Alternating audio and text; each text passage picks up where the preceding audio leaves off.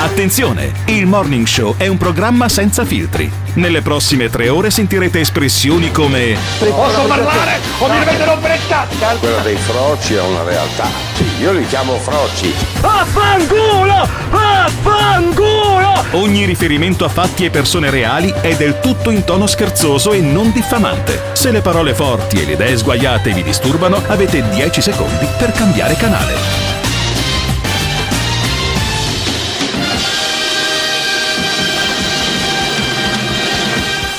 Il Morning Show è un programma realizzato in collaborazione con Patavium Energia.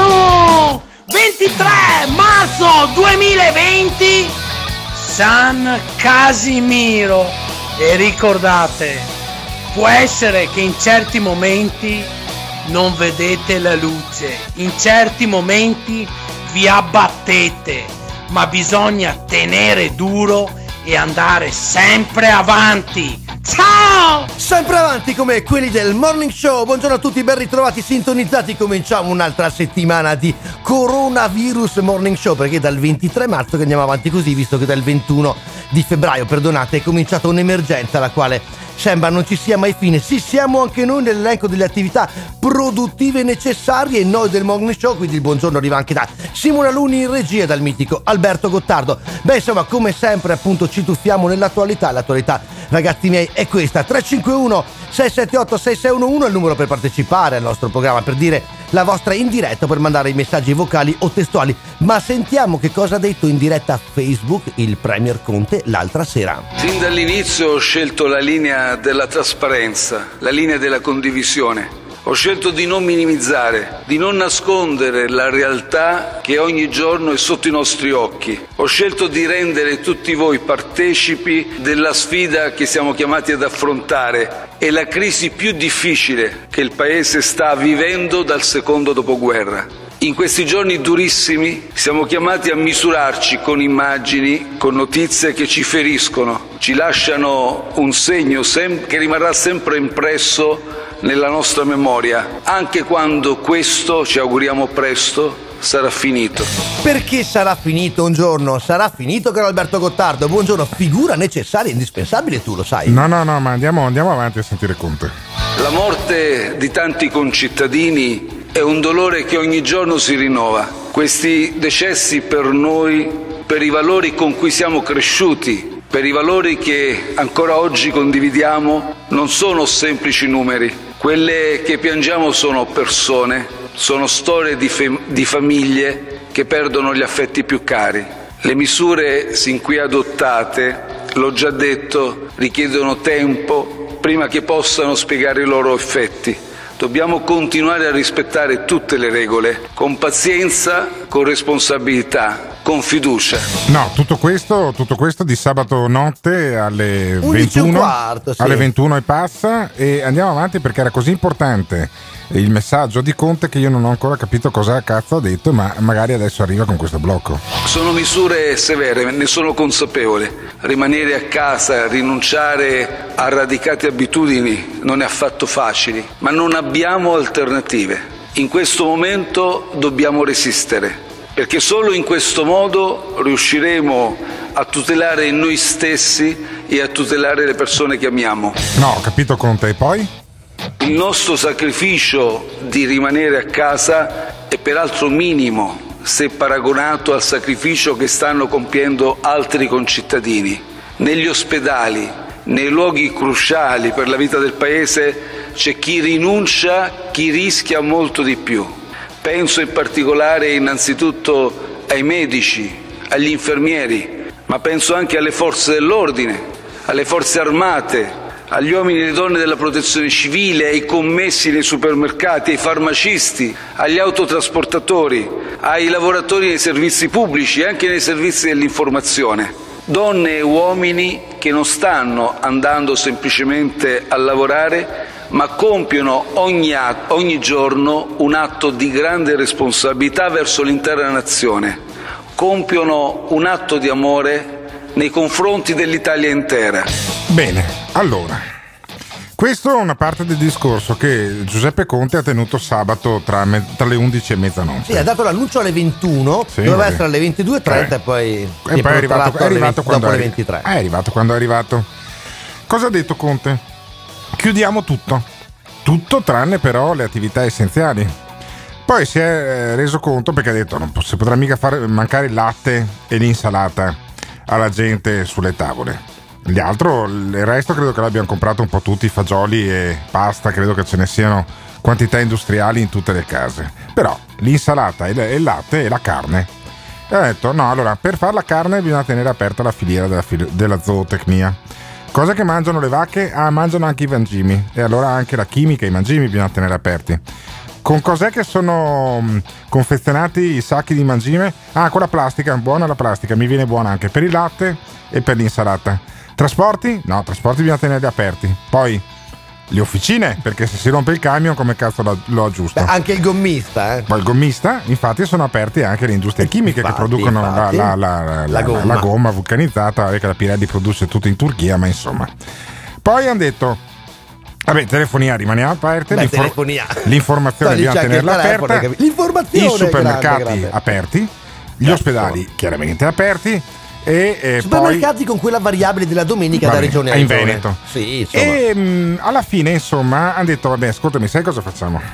Eh, il ehm, decreto del Presidente del Consiglio dei Ministri lo pubblico domenica sera e poi lo- entra in vigore subito, ma le norme da mercoledì. Che così ci chiariamo un po' le idee. No, ma guarda, scusa Alberto, no, tu sei uno preciso. Ridi questa frase. Cosa? No, come cazzo fa a capire uno quello che hai detto? Allora, che il, il decreto del Presidente del Consiglio dei Ministri entra in vigore da ieri sera. Da ieri da sera. quando è stato firmato. E? Però propaga i suoi effetti da mercoledì mattina. Ma come? Forse. cosa- Cioè, quindi oggi che facciamo? Salvo intese, forse. Beh, oggi intanto ho visto in piazzare alla stazione 3-4 camionette del reparto mobile della Polizia di Stato. Così. Un po' di, un po' di esercito, un po' di polizia. Vedremo poi cosa succe- succederà da mercoledì, ma mm, lo stanno facendo per il nostro bene, cioè è importante rimanere a casa perché solo così eh, caleranno i numeri dei contagiati e delle persone in terapia intensiva. Sono due settimane che siamo a casa noi, in Veneto, nel Veneto orientale e in Lombardia. I mo- Aprile lo passiamo in trincea, amico, in eh? Lombardia, in Lombardia i morti continuano ad aumentare, ma Eh è sì, perché eh sì, eh sì. deve ancora perché c'era la gente che andava a correre, adesso la gente che va a correre lo può fare solo nel raggio di 200 metri da casa. Sì, che sono Ma magari non sarà sufficiente anche questo e magari un'altra sera Giuseppe Conte alle 11 ci spiegherà che bisognerà fare delle altre cose. Io spero che a un certo punto il Presidente del Consiglio non appaia in televisione e dica dovete smettere di respirare. Perché quello sicuramente... dai, Alberto. No, quello sicuramente bloccherebbe il virus. Però, sai, mi sembrerebbe un po' eh, così, un po' estrema come situazione. Sì, insomma, Alberto l'ha un po' esagerata, eh, però insomma, comunque si è capito che cosa ci sta dicendo. 351 678 6611 al netto di 263 passi concessi fuori di casa. Voi come le vedete queste nuove restrizioni arrivate nella notte tra sabato e domenica che però entrano in vigore da mercoledì? 351 678 6611 Conte ha detto chiudiamo tutto ma lasciamo aperto tutto. This is the morning show. Il, il morning show tutte le mattine dalle 7 alle 10 sulle frequenze di Radio Caffè in FM in Trentino, in Veneto e in Emilia, ma ci potete anche ascoltare dallo streaming del sito di Radio Caffè oppure scaricare l'applicazione della radio stessa. Oppure ascoltare il podcast poi su Spotify e sulle altre piattaforme dove Simone Alunni lo inserisce sempre mezz'ora dopo, al massimo mezz'ora dopo la fine di questa trasmissione. C'è un eh, pezzo di audio che eh, Simone ha estratto dal direttore, del- dal capo della protezione civile, che eh, spiega anche lo strano caso di una cassiera di Brescia. Cassiera di Brescia, morta di infarto, ve la ricorderete tutti. E eh, hanno chiuso il supermercato per tre giorni. Cro- eh, coronavirus, morta una cassiera a Brescia, chiuso il supermercato. La donna aveva 48 anni, era a casa con la febbre alta. Da inizio settimana, articolo del 20 di marzo, con poi il secolo XIX, il giornale di Brescia, l'Ecco di Bergamo, che hanno dato grande risalto a questo caso, dicendo: Ecco, non muoiono solo i veneziani, è morta anche la cassiera. Poi vai ad approfondire oggi, quindi tre- due giorni, tre giorni dopo, sul, eh, sul giornale di Brescia, e scopri sì che questa mh, persona è morta a casa molto rapidamente di infarto. Di infarto. Di arresto cardiaco. Arresto cardiaco. Di arresto cardiaco. E però era risultata poi positiva al tampone coronavirus e allora è finita anche lei nelle statistiche delle persone morte a causa del coronavirus. E sai perché ci finisce nelle statistiche? Come mai? Come perché mai? c'è il capo della protezione civile che ha adottato Angelo Borrelli. questo metodo qua. Sentiamo il commercialista Angelo Borrelli. Sentilo. Purtroppo dobbiamo anche registrare quest'oggi un incremento dei deceduti di 793 nuovi deceduti. Voglio ricordare ancora una volta che noi conteggiamo tutti i deceduti e quindi non facciamo una distinzione di deceduti per e con il coronavirus. Cioè, que- chiunque abbia. Allora, se io muoio di infarto, ok, o se mi muoio di, ehm, di emorragia cerebrale, come è successo a un ottantenne eh, all'ospedale di Dolo, in provincia di Venezia, però ho contemporaneamente anche il virus del coronavirus sintomatico, asintomatico, con la febbre oppure no, sono morto a causa di quel virus là. Cioè tu dici il contrario di quello che sosteneva ieri mattina Luca Zaia. E io no, no, per sinceramente questa carità, cosa qua no, per carità, la vorrei no, far infatti- notare perché ma, lui ma infatti, ma infatti io sono un coglione. Com'è che infatti io sono un coglione e lui no. Cioè lui è quello che eh, ci ha visto dentro insieme con il capo della protezione civile, insieme con Beh, Burioni, mi sembra che con romani non va d'accordissimo Zaia perché anche ieri ha fatto capire insomma che eh, dal governo insomma Però- sono cose che vengono- non vengono ascoltate Allora- richieste che arrivano da qua che non sono ascoltate Certo, eh, uno dice ci sono 18 pagine di necrologi, 11 pagine, 13 pagine sul lui dice, sull'eco lui di dice per esempio di, lui di dice sulla necrologi. questione eh, Mm. età dice Zaia Sì. intanto che gli anziani venti sono quelli a cui noi dobbiamo fare più attenzione che sono Certo. quelli che hanno reso grande la regione quindi Benissimo, vanno curati ottimo. prima di tutti e poi lui dice Sì. sono magari novantenni ottantenni che sarebbero ancora qua se non Ah, avessero beh, certo, sì. eh beh ma allora Ma cavolo infatti. eh, cioè c'entra sta È cosa oppure incredibile no? che muore- cioè lui dice è- è se un ottantenne un ottantenne in sì. salute muore perché contrae il coronavirus è Ah. morto da coronavirus Ah, ok, quindi perfetto. vuol dire Va bene. vuol dire lo secondo bene, lui eh No, no, così no, per- spiegare- per spiegare come mi ha mai- spiegato come la vede lui Come mai i morti sono Io- io in sono anche d'accordo per sì, dire. Sì, sì, no, anch'io sono perfettamente d'accordo. Quando morirò a 92 anni dirò cazzo che ma guarda che tu non muori a 92 anni, Cottardo. Eh. Ma poi con tutte, con tutte le maledizioni che ti lanciano. 351 678 6611 noi vi stiamo chiedendo, vogliamo capire se siete d'accordo con Zaia oppure no. Insomma, il conteggio delle vittime è un, ehm, è un criterio da, da mantenere oppure no quando si parla appunto di questa emergenza. 351 678 6611 Voglio ricordare ancora una volta che noi conteggiamo tutti i deceduti e quindi non facciamo una distinzione di deceduti per e con il coronavirus. Radio Caffè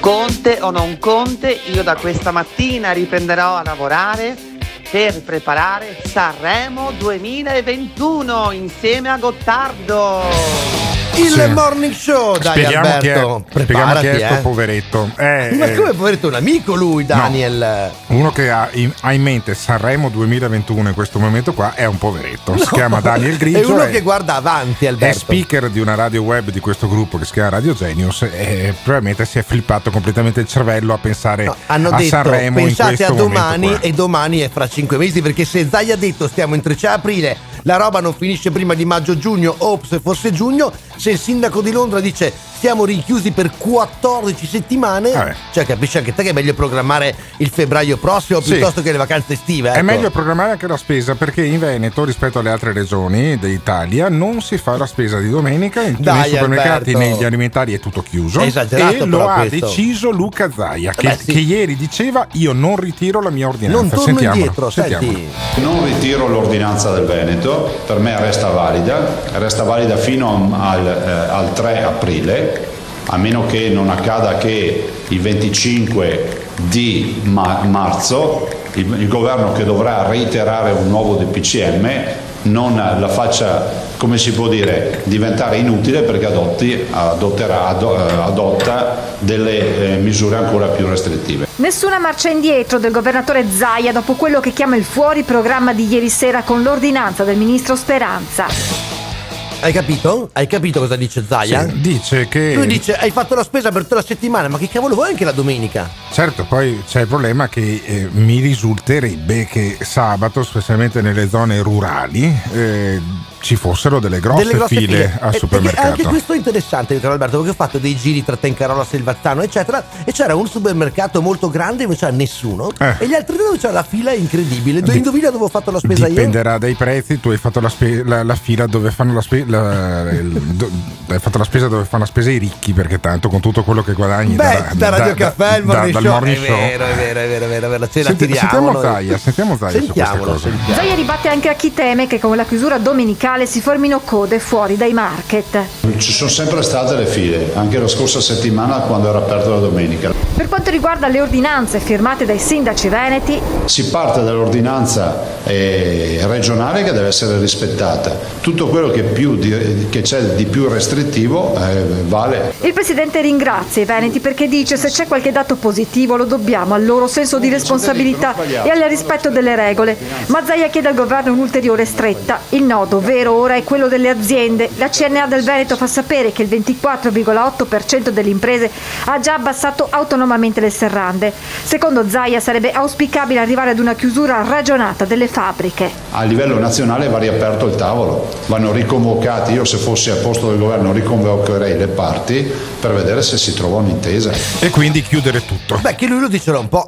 Chiudere tutto, vabbè, eh, chiudere tutto vuol dire lasciare a casa la gente che sta lavorando in questo momento, tutti in, in ferie o in cassa integrazione e poi domandarsi cosa succederà quando si riapriranno le fabbriche e se Sì, però bisogna pensare alla contingenza, Alberto. Sì, sì, no, certo, certo, bisogna pensare alla, coincide- la- la contingenza, bisogna pensare anche che, eh, non lo so, insomma, se sia, una- sia facile eh, chiudere le fabbriche, se basta dire Fiat Lux et Lux facta est come all'inizio di non mi ricordo più eh, quale eh, Bibbia, Eh, però in qualche maniera, se uno dice chiudi la fabbrica, la fabbrica si chiude da sola, poi dici apri la fabbrica e la fabbrica si apre da sola, allora complimenti. Tutto il resto è abbastanza difficile da realizzare, ma sentiamo Zaia su questo punto. Abbiamo ricevuto istanze di imprenditori, spiega Zaia, che se avessero la certezza di una copertura giuridica per non pagare una penale al pubblico o al privato, sarebbero disposti a chiudere i propri cantieri, sia per le difficoltà nel rispettare fino in fondo le misure, sia perché.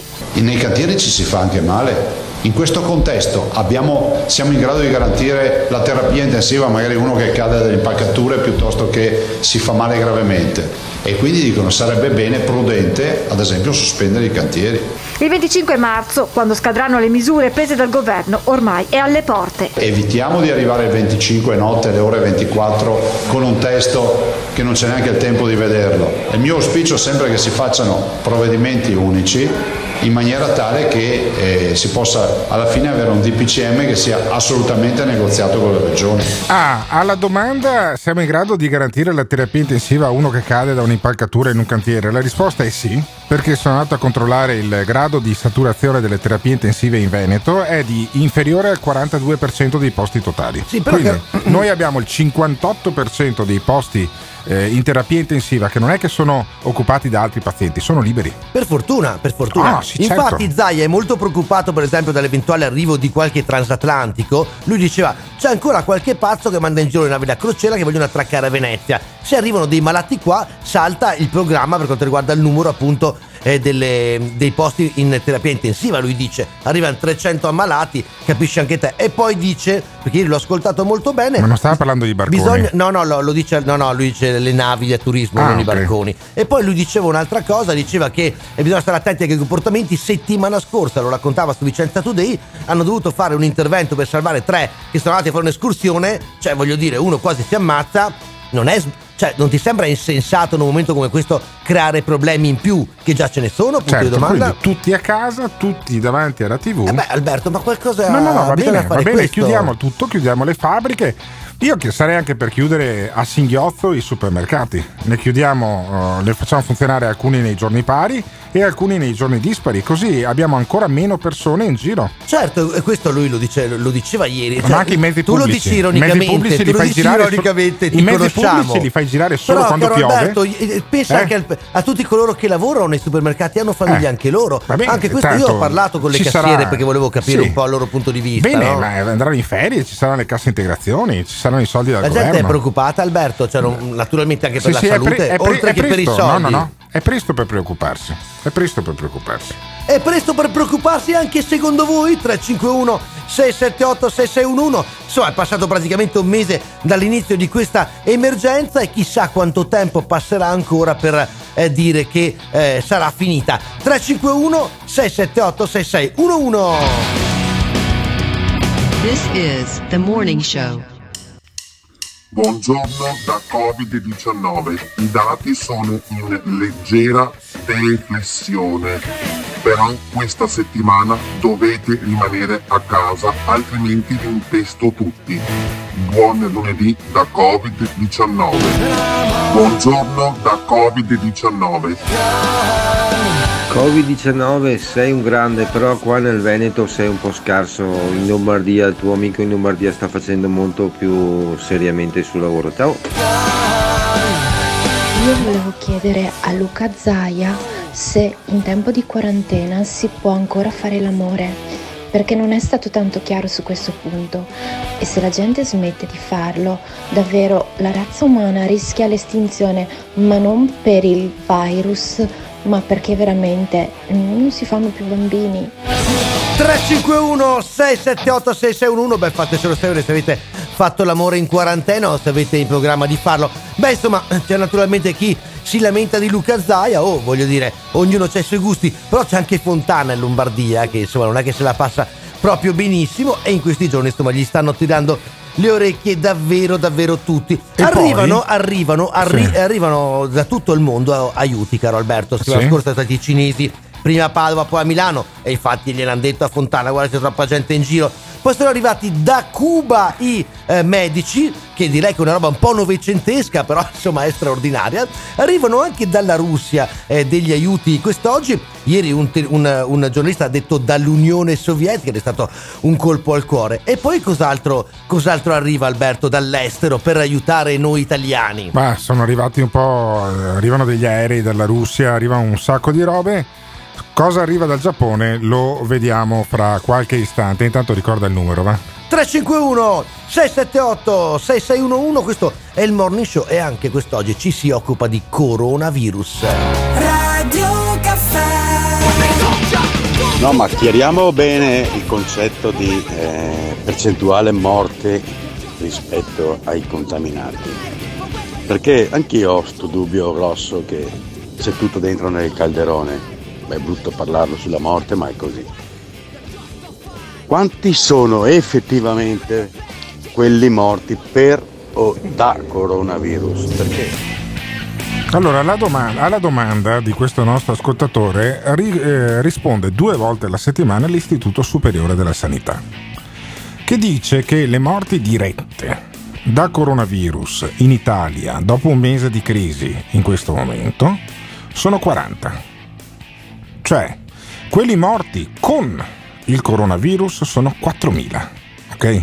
Quelli morti a causa direttamente ed esclusiva del coronavirus sono 40. Vedi, su questo proprio Zaia non è d'accordo con te. Io lo- Ah, lo, ha, lo ha detto mille io volte. non è che uno deve essere d'accordo con te, con me. senso, lui ha detto Allora, io- tutti coloro che sostengono io- che benissimo, eh, quelli non sono morti bene. da coronavirus sbagliano. Lui Perfetto, Dice, lui allora- dice anche se avevano No, 1800 certo, anni, certo. se il coronavirus Allora, non fosse andato io sto citando, a contaminarli, Sì, non sarebbero morti. io sto citando, lui. io sto citando l'Istituto Superiore di Sanità.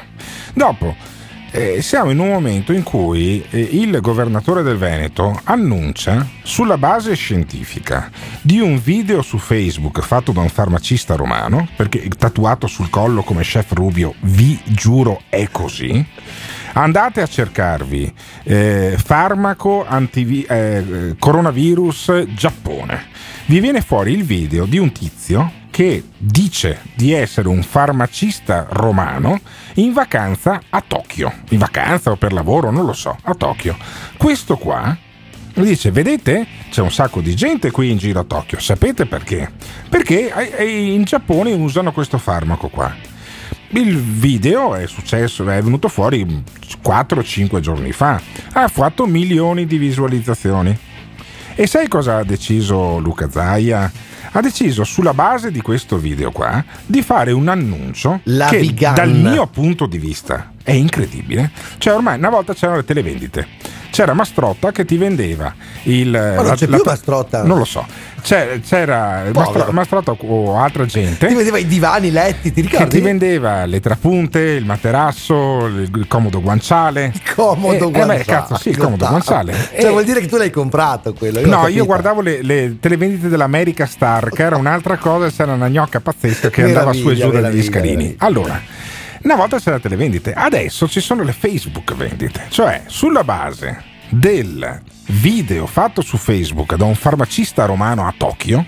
Ok. Però detta così, Alberto, No, un è farmacista così. romano. È una barzelletta. Ma no, dai. non è una barzelletta. Un farmacista romano a Tokyo. Perché poi il farmacista romano a Tokyo è stato preso sul serio da Luca Zaia che ha fatto questo tipo di annuncio, il governatore del Veneto.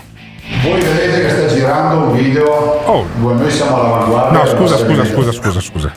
Cioè, poi dici è... che mi viene da ridere a me. Ma no, Scusami, ma eh. Cioè, non è che fa riferimento, dice guardate, io ho letto su Science che c'è uno studio, un draft di uno studio eh, già poi eh, revisionato da dei pari su eh, che afferiscono ad altri studi scientifici dell'Istituto Pasteur, pari, del- del- dell'Istituto Pasteur di Parigi e cazzo l'ho letto su Science. No, no, no, no, non funziona più così. Ma risentiamolo, ti Funziona che tu ti basi da quello che vedi su Facebook. Senti Zaia. Voi vedete che sta girando un video dove noi siamo all'avanguardia per la sperimentazione di molti farmaci. Ieri abbiamo parlato di quel farmaco impronunciabile, ma che comunque si utilizza per la cura della, della matite della eh, Di artrite reumatoide.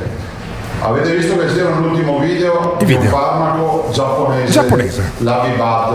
Avigan. Avigan. Dai, sta appunto a oh, cazzare. Non vi dico il principio attivo perché il nome è impronunciabile. Impronunciabile. Vi informo che AIFA ha dato l'ok alla sperimentazione e quel farmaco che vedete da 24 ore, se- del quale si parla in un video che gira dappertutto, che dice guardate In un giapponesi hanno questo farmaco, adesso girano, sono tutti contenti. Serve o non serve? Verrà sperimentato anche questo in Veneto Ottimo. e spero che da domani si possa iniziare. adesso tu- no. qua poi c'è il dottor Mantoan come AIFA vi può dare Ottimo, anche- molto Beh, bene. sì, molto Mantoan, bene. Mantoan. Molto bene. Lui è una Quindi, quindi, quindi qual, è, qual è? Serve o non serve? serve o non serve? Frega un Bisogna cazzo. Frega un cazzo. No, ma ha, fatto ma- milioni, ha fatto milioni di visualizzazioni su Facebook Dio, e Dio, tu dubbio e tu metti in dubbio stronzo che non sei altro No, sei tu, l'efficacia eh. No, di un farmaco stesso, eh. l'efficacia di un farmaco No, che ha dicendo. fatto milioni di visualizzazioni su Facebook Ma il farmaco, ma com'è possibile? Ma sei impazzito? L'Avigan, eh? Quindi l'Avigan, Avigan, Avigan. che ha un Dillo principio, più pathos che ha un che principio arriva. attivo impronunciabile e, e- e tutti sanno che più è impronunciabile il principio attivo meglio fa il farmaco Beh, quello sicuro, ok? eh, perché deve avere un che nome complesso Eh, certo, deve certo, avere un nome certo, complesso e finalmente l'agenzia italiana del farmaco che è diretta da Mantoan, che è dal l'ex dire- capo della le- sanità veneta. capo della sanità ma è meraviglioso ma questo sarà una cazzo qua, di eh. coincidenza Beh, vabbè, uno, ma insomma, sarà una coincidenza l'uomo di chi si fida, insomma. L'uomo di cui si fida, pensa poveretto Mantoan è stato centrato dallo scooter No, no, di no. uno che lo guidava da morto. Sei una ok? pessima persona. No, ti giuro che è così. No, lui ha investito Ha uno avuto che era una morto sfiga. prima di essere no, investito. il direttore della No, sanità del Veneto, che per coincidenza adesso è anche direttore dell'Agenzia. Italiana per il Farmaco, Per merito, è merito. stato centrato da uno scooter guidato da uno che era morto 500 metri prima. No, Va ma bene? dai, Alberto. Per cui io No, ho grande solidarietà. Io ho grande solidarietà nei confronti del L'uomo dottor Mantoan. poco prima dell'impatto. E io cioè. mi fido di Luca Zaia perché quel video lì ha fatto milioni di questo. visualizzazioni. E Non vuoi che non funzioni un farmaco? Però è un momento fantastico. E vuoi che non funzioni un farmaco dopo che ha fatto milioni di visualizzazioni su Facebook? Eh dai cazzo! E fidati di Facebook, della gente, è il Dopotutto- popolo che lo vuole. Anche Conte parla su Facebook, che problema ci sarà? 351 678 6611. Il tuo farmacista è su Facebook? Beh, basta fare l'anagramma di Avigan e magari viene fuori qualcosa di interessante. This is the morning show. Spendiamo soldi per questi scienziati qua. Beh, basta fare l'anagramma di Avigan magari viene fuori qualcosa di interessante. Allora, Interessantissimo. Questa nostra direi. ascoltatrice ha perfettamente ragione. Ha perfettamente ragione facendo la, eh, Anagramma. l'anagramma di Avigan. Stai calmo, Gottardo. Avigan. Ci sono i bambini all'ascolto. Allora che No. non vanno più a scuola? No, l'anagramma di Avigan, che è questo farmaco eh. Giapponese. giapponese che viene Principio adottato in Veneto. Che viene adottato in Veneto perché c'è questo video su Facebook che ha fatto milioni di visualizzazioni e quindi lo rende questo farmaco assolutamente degno di sperimentazione solo per quello. E, mm, l'ani- l'anagramma di Avigan è Naviga, per esempio, no?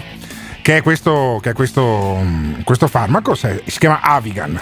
Uno se fa l'anagramma viene fuori Avigan, viene fuori Naviga oppure anche vagina. Però io credo che la nostra ascoltatrice si riferisse Eh, Beh, chiaramente. a Naviga. Ma certo, chiaramente. Alberto, ma come Però- puoi pensare una cosa così, dai? eh, però è un, lo renderebbe un farmaco molto figo se ci Sì, pensi. molto, sì, anche perché considera che sono più i maschi che si Eh, ammalano, quindi eh, insomma. pensa che umido che è questo Avigan e in qualche maniera io credo che sia importante questo, questo perché è una, è una cosa rivoluzionaria, cioè è potrebbe essere il primo far- farmaco che viene sperimentato in Veneto soprattutto per i milioni di visualizzazioni su Facebook. Beh, sarebbe un grande Uno momento che anche ha- per l'azienda che lo certo, produce. eh. Uno che ha milioni di visualizzazioni su Facebook è Matteo Salvini. Che difende questo tipo di autonomia. Cioè da Facebook? No, l'autonomia, cioè di dire il, il governatore del Veneto decide che eh, c'è questo video su Facebook, no? Di questo farmacista romano che dice guardate che in Giappone sono tutti in giro perché loro usano un farmaco il cui anagramma è vagina. E pensa quante visualizzazioni avrebbe fatto se avessero messo subito in correlazione le due cose. E eh, Zaya dice: Beh, abbiamo visto tutti, l'abbiamo sentito, eh, Zaya, non è che mi sto inventando niente. Abbia- avete visto tutti questo video e allora vi do un annuncio. Il direttore dell'Agenzia Nazionale per il Farmaco Italiana, che è lo stesso che poi ha fatto il direttore della sanità del Veneto per tanti anni, Mantoan. darà l'autorizzazione alla sperimentazione di questo farmaco, farmaco vagina e eh, il, fa- il farmaco vagina quindi viene usato e sperimentato solo in Veneto serva o non serva Cioè, Beh, principio, beh, io- io sinceramente a sto punto qua lo dice proverei, Zaia cioè. serva o non serva comunque c'è Comunque serve sempre, comunque. c'è il principio attivo Cioè, ti impronunciabile tira su di morale. e quindi avendo il, il pr- principio eh, attivo impronunciabile lo chiameremo farmaco vagina d'ora in poi Farmaco vagina. il farmaco dai, vagina. Ma i bambini all'ascolto come facciamo? eh, I bambini sono a letto e non, non devono neanche andare a scuola. Ma quello è vero. E allora, sulla base di tutto ciò, Salvini dice: Guardate che ci vuole più autonomia. Giù le mani dall'autonomia che non abbiamo mai dato nei 14 mesi che eravamo al governo noi e non vorrete mica approfittare del virus per bloccare l'autonomia che non abbiamo dato noi, ma almeno diamo il farmaco vagina. Senti, senti Salvini. Non è un momento in cui bisogna accorciare diciamo, la catena del comando e, e far partire gli ordini da una sola voce, secondo lei? Guardi, se avessimo dovuto aspettare un ordine centrale in Lombardia e in Veneto saremmo stati messi molto peggio. Quindi spero che nessuno approfitti del virus o per svuotare le carceri o per togliere poteri ai sindaci e alle regioni, che sono quelli che hanno risposto meglio in questa emergenza, al nord come al sud. Ho parlato ieri con la governatrice della Calabria che prima ancora che ci sia emergenza ha aumentato i posti letto in terapia intensiva fino ad arrivare a 165. Quindi lasciamo lavorare sindaci e governatori senza eh, ingombrarli con burocrazie. Beh, insomma, i governatori non tutti, perché guarda lasciamo lavorare, sacco di lasciamo casini, eh. lavorare i governatori. Mm. Io adesso io direi che va fatto lavorare il governatore Luca Zaia perché abbiamo addirittura il riassunto di un mese, il riassunto di un mese del lavoro che Luca Zaia ha fatto in questo, in questo mese. Eh, non c'è proprio tutto, tutto, tutto, perché la parte eh, in cui diceva bisogna riaprire tutto quanto il prima possibile, eh, quelli di Rete Veneta se la sono dimenticata. Beh, però, però, dai Alberto, e, non chiamano, sei? e non chiamano l'Avigan il farmaco vagina, eccolo ma io qua. spero che Adesso lo avanti i facciano. giorni, eh, Vabbè, lo certo, eh. c'è l'Avi- Avigan. E eh, l'unica Avigan. regione, l'unica- pensa, saremo talmente fortunati che gli unici due posti dove viene utilizzato è in Giappone e in Veneto. Beh, in Veneto. Va benissimo. C'era, una- c'era un precedente calate caso. le vente di Viagra. C'era un precedente caso Mm. eh, di un- delle valvole cardiache che venivano impiantate all'ospedale Molinette di Torino, all'ospedale di Gottardo. Ma Padova cosa- è passato sto e weekend? in, alcuni, e in alcune zone del Pakistan. ok? Ecco. Poi si scoprì che quelle valvole lì Poi. ti ammazzavano, le, le impiantava il professor. Casarotto. Ma in ogni caso, Ma non ma in ogni caso, perché eri cardiopatico, capito? ma in ogni caso, Eh, ecco. ascoltiamo un mese di riassunto del lavoro indefesso del presidente della giunta regionale del Veneto che ci vuole regalare il farmaco vagina in esclusiva italiana solo a noi veneti. Mi sta fregando Gottardo. Più eh. farmaco Non vagina per tutti. Sentite Luca frega, Zaia. vi frega. Dalla Lombardia arrivano le prime notizie del contagio, la tensione è alta, ci si scopre vulnerabili. È il 21 febbraio 2020, sono quasi le 5 del pomeriggio quando il governatore Luca Zaia, nei nostri studi per registrare una trasmissione, riceve la telefonata che mai avrebbe voluto Mai ricevere. avrebbe voluto. Nel Padovano, nella piccola voce, ci sono due casi di anziani positivi, uno di loro è particolarmente grave, si tratta di Adriano Trevisan, 77 anni, che poco dopo morirà all'ospedale di Schiavonia, ospedale che viene isolato, scatta il cordone sanitario blindato il paese di Vo, 3300 anime, ma è solo l'inizio di uno tsunami. Sabato mattina 22 febbraio il Veneto si risveglia e capisce che non si trattava di un incubo, con la conferma di nuovi casi nel veneziano a Mira. Sono ore concitate, vengono chiuse le scuole, sospese manifestazioni e messe, ma le due cartoline più amare che fanno il giro del mondo arrivano da Venezia. Stop al carnevale, chiusa la Basilica di San Marco. È domenica 23 febbraio quando Vo dalla mezzanotte diventa zona rossa. Inizia una nuova settimana, la prima di una lunga guerra. Martedì 25 febbraio il contagio arriva a Treviso con la morte di una donna di paese, Luciana Mangiò, ricoverata alla geriatria del Cafoncello dal 7 febbraio e proprio il reparto diventa un focolaio. Il 29 febbraio è segnato dall'accordo tra governo e regioni, si proroga la chiusura delle scuole, con Vo che resta zona rossa, si introduce il concetto di droplet, la distanza di sicurezza da osservare tra una persona e l'altra, al Vabbè, insomma, ascoltami, que- questo è arrivato il 29 di febbraio, ci ha messo un minuto e mezzo. ve lo Mamma dico mia, io, eh. Ah, ve lo di- vi faccio io il riassunto di marzo. È stato un mese di merda, però Beh, con il dai. farmaco vagina, però col farmaco vagina forse riaprono il Veneto e dovremmo ringraziare dopo la guerra di Troia il, va- il farmaco vagina. È- sarà un mese fantastico. No, Gottardo è una pessima persona, però tranquilli, cioè lui c'è tutti i giorni fino alle 10, siamo noi, Ivan Grozny e Simone Aluni, perché questo è il morning show, sì, Eh, ci potete ascoltare anche dallo streaming del sito oppure attraverso l'applicazione 351 678 6611, ma questo farmaco può essere davvero la svolta Avigan 351 678 6611.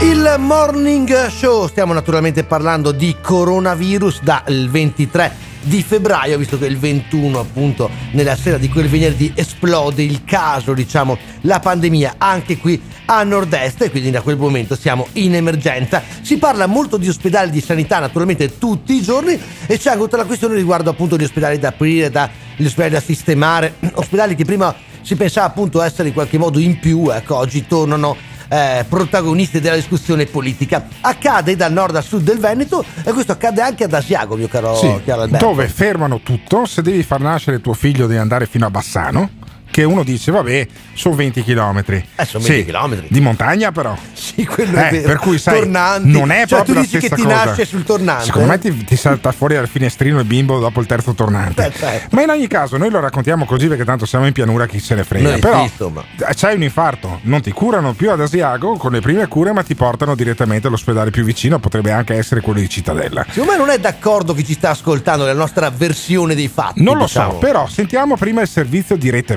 Veneta. La direzione ULS 7 Pedemontana ha deciso la temporanea chiusura da parte dei servizi dell'ospedale di Asiago che riguardano l'attività chirurgica, anche d'urgenza, l'area materno-infantile, la riabilitazione, i ricoveri e le attività ambulatoriali, anche urgenti. Il provvedimento riguarda dunque anche il punto nascita. Per questo motivo le donne in prossimità di partorire seguite presso il reparto di ostetricia di Asiago sono già state informate circa la necessità di fare riferimento all'ospedale di Bassano. Anche la gestione delle emergenze di concerto con la centrale provinciale del 118 è stata riorganizzata di conseguenza, fermo restando il mantenimento delle ambulanze presso il pronto soccorso di Asiago per garantire comunque un soccorso tempestivo nel territorio. per Vabbè, garantire insomma. quindi un soccorso tempestivo. Quindi l'ambulanza arriva subito. Dopo dove cazzo ti portano Dai, non è del tutto chiaro. Io se fossi un abitante di Asiago mi preoccuperei. Non so quanti casi ci Aspetta, siano dai, ad chiediamoglielo a qualcuno che ne Eh. sa davvero. Diamo il buongiorno e benvenuto al sindaco Roberto Rigoni Stern, mamma mia. Ah, che buongiorno. cognome anche importante Buongiorno, che abbiamo, sindaco. Buongiorno, buongiorno. Buongiorno. Buongiorno, sindaco. Allora, ha ragione Gottardo essere Allora, preoccupato, sindaco. Mi rompo una gamba ad Asiago. Arriva subito l'ambulanza. Dov'è che mi porta? No, allora bisogna fare una precisazione perché la direzione generale ha stabilito la sospensione temporanea di Ah. alcuni reparti alla luce del fatto che l'unico cluster, diciamo così, di coronavirus dell'altopiano è proprio dentro l'ospedale. Ieri sera sentivo un servizio alla TV che diceva che questo coronavirus può anche propagarsi attraverso i sistemi del condizionamento dell'aria. Sta di fatto che noi abbiamo un ospedale vecchio, molto vecchio, che eh, è organizzato in modo tale che i dipendenti, eh, tipo ad esempio infermieri, paramedici, mh, operatori assistenziali, passino da un reparto all'altro e molto probabilmente uno di questi pazienti ricoverati all'interno della medicina ha propagato questo virus. Ah, quindi è stato chiuso l'ospedale praticamente o c'è ancora gente che ci lavora dentro? Ade- adesso noi abbiamo il reparto di medicina dove ci sono dei pazienti che sono positivi al coronavirus, Ah, che sono quanti? ancora all'interno, e degli altri pazienti che non sono positivi, che sono in un'altra ala dell'ospedale. Ho capito. Rimane attivo comunque il pronto soccorso per tutte le emergenze, per cui ad esempio una frattura viene Sì. stabilizzata all'interno del pronto soccorso, Ah, poi perfetto, operata, perfetto. No, viene portata a Bassano. A sentire, Rete Veneta, a sentire Rete Veneta, sindaco, mi ero un po' preoccupato perché ho detto cosa, ca- cosa caspita sta succedendo guardi, Asiago. Eh. Noi siamo molto preoccupati di questa situazione perché eh, gli unici casi che noi abbiamo di positività, sia che sono pazienti o anche in isolamento fiduciario, cioè che sono loro casa, sono eh, i, i parenti dei pazienti ricoverati che hanno Ah, contratto dai loro parenti il virus. Il personale medico e il personale paramedico, cioè non Sì. abbiamo una persona che sia entrata Certo. al pronto soccorso e che ha contratto il virus, Chiaro. ma tutti quelli che hanno contratto Si è hanno generato là. fare direttamente, direttamente con queste persone. Senta Sindaco, eh, io la ringrazio per essere ai nostri microfoni, ad Asiago eh, ci ascoltano un sacco, di, un sacco di persone, riceviamo un sacco di messaggi tutte le mattine nel morning show di Radio Caffè.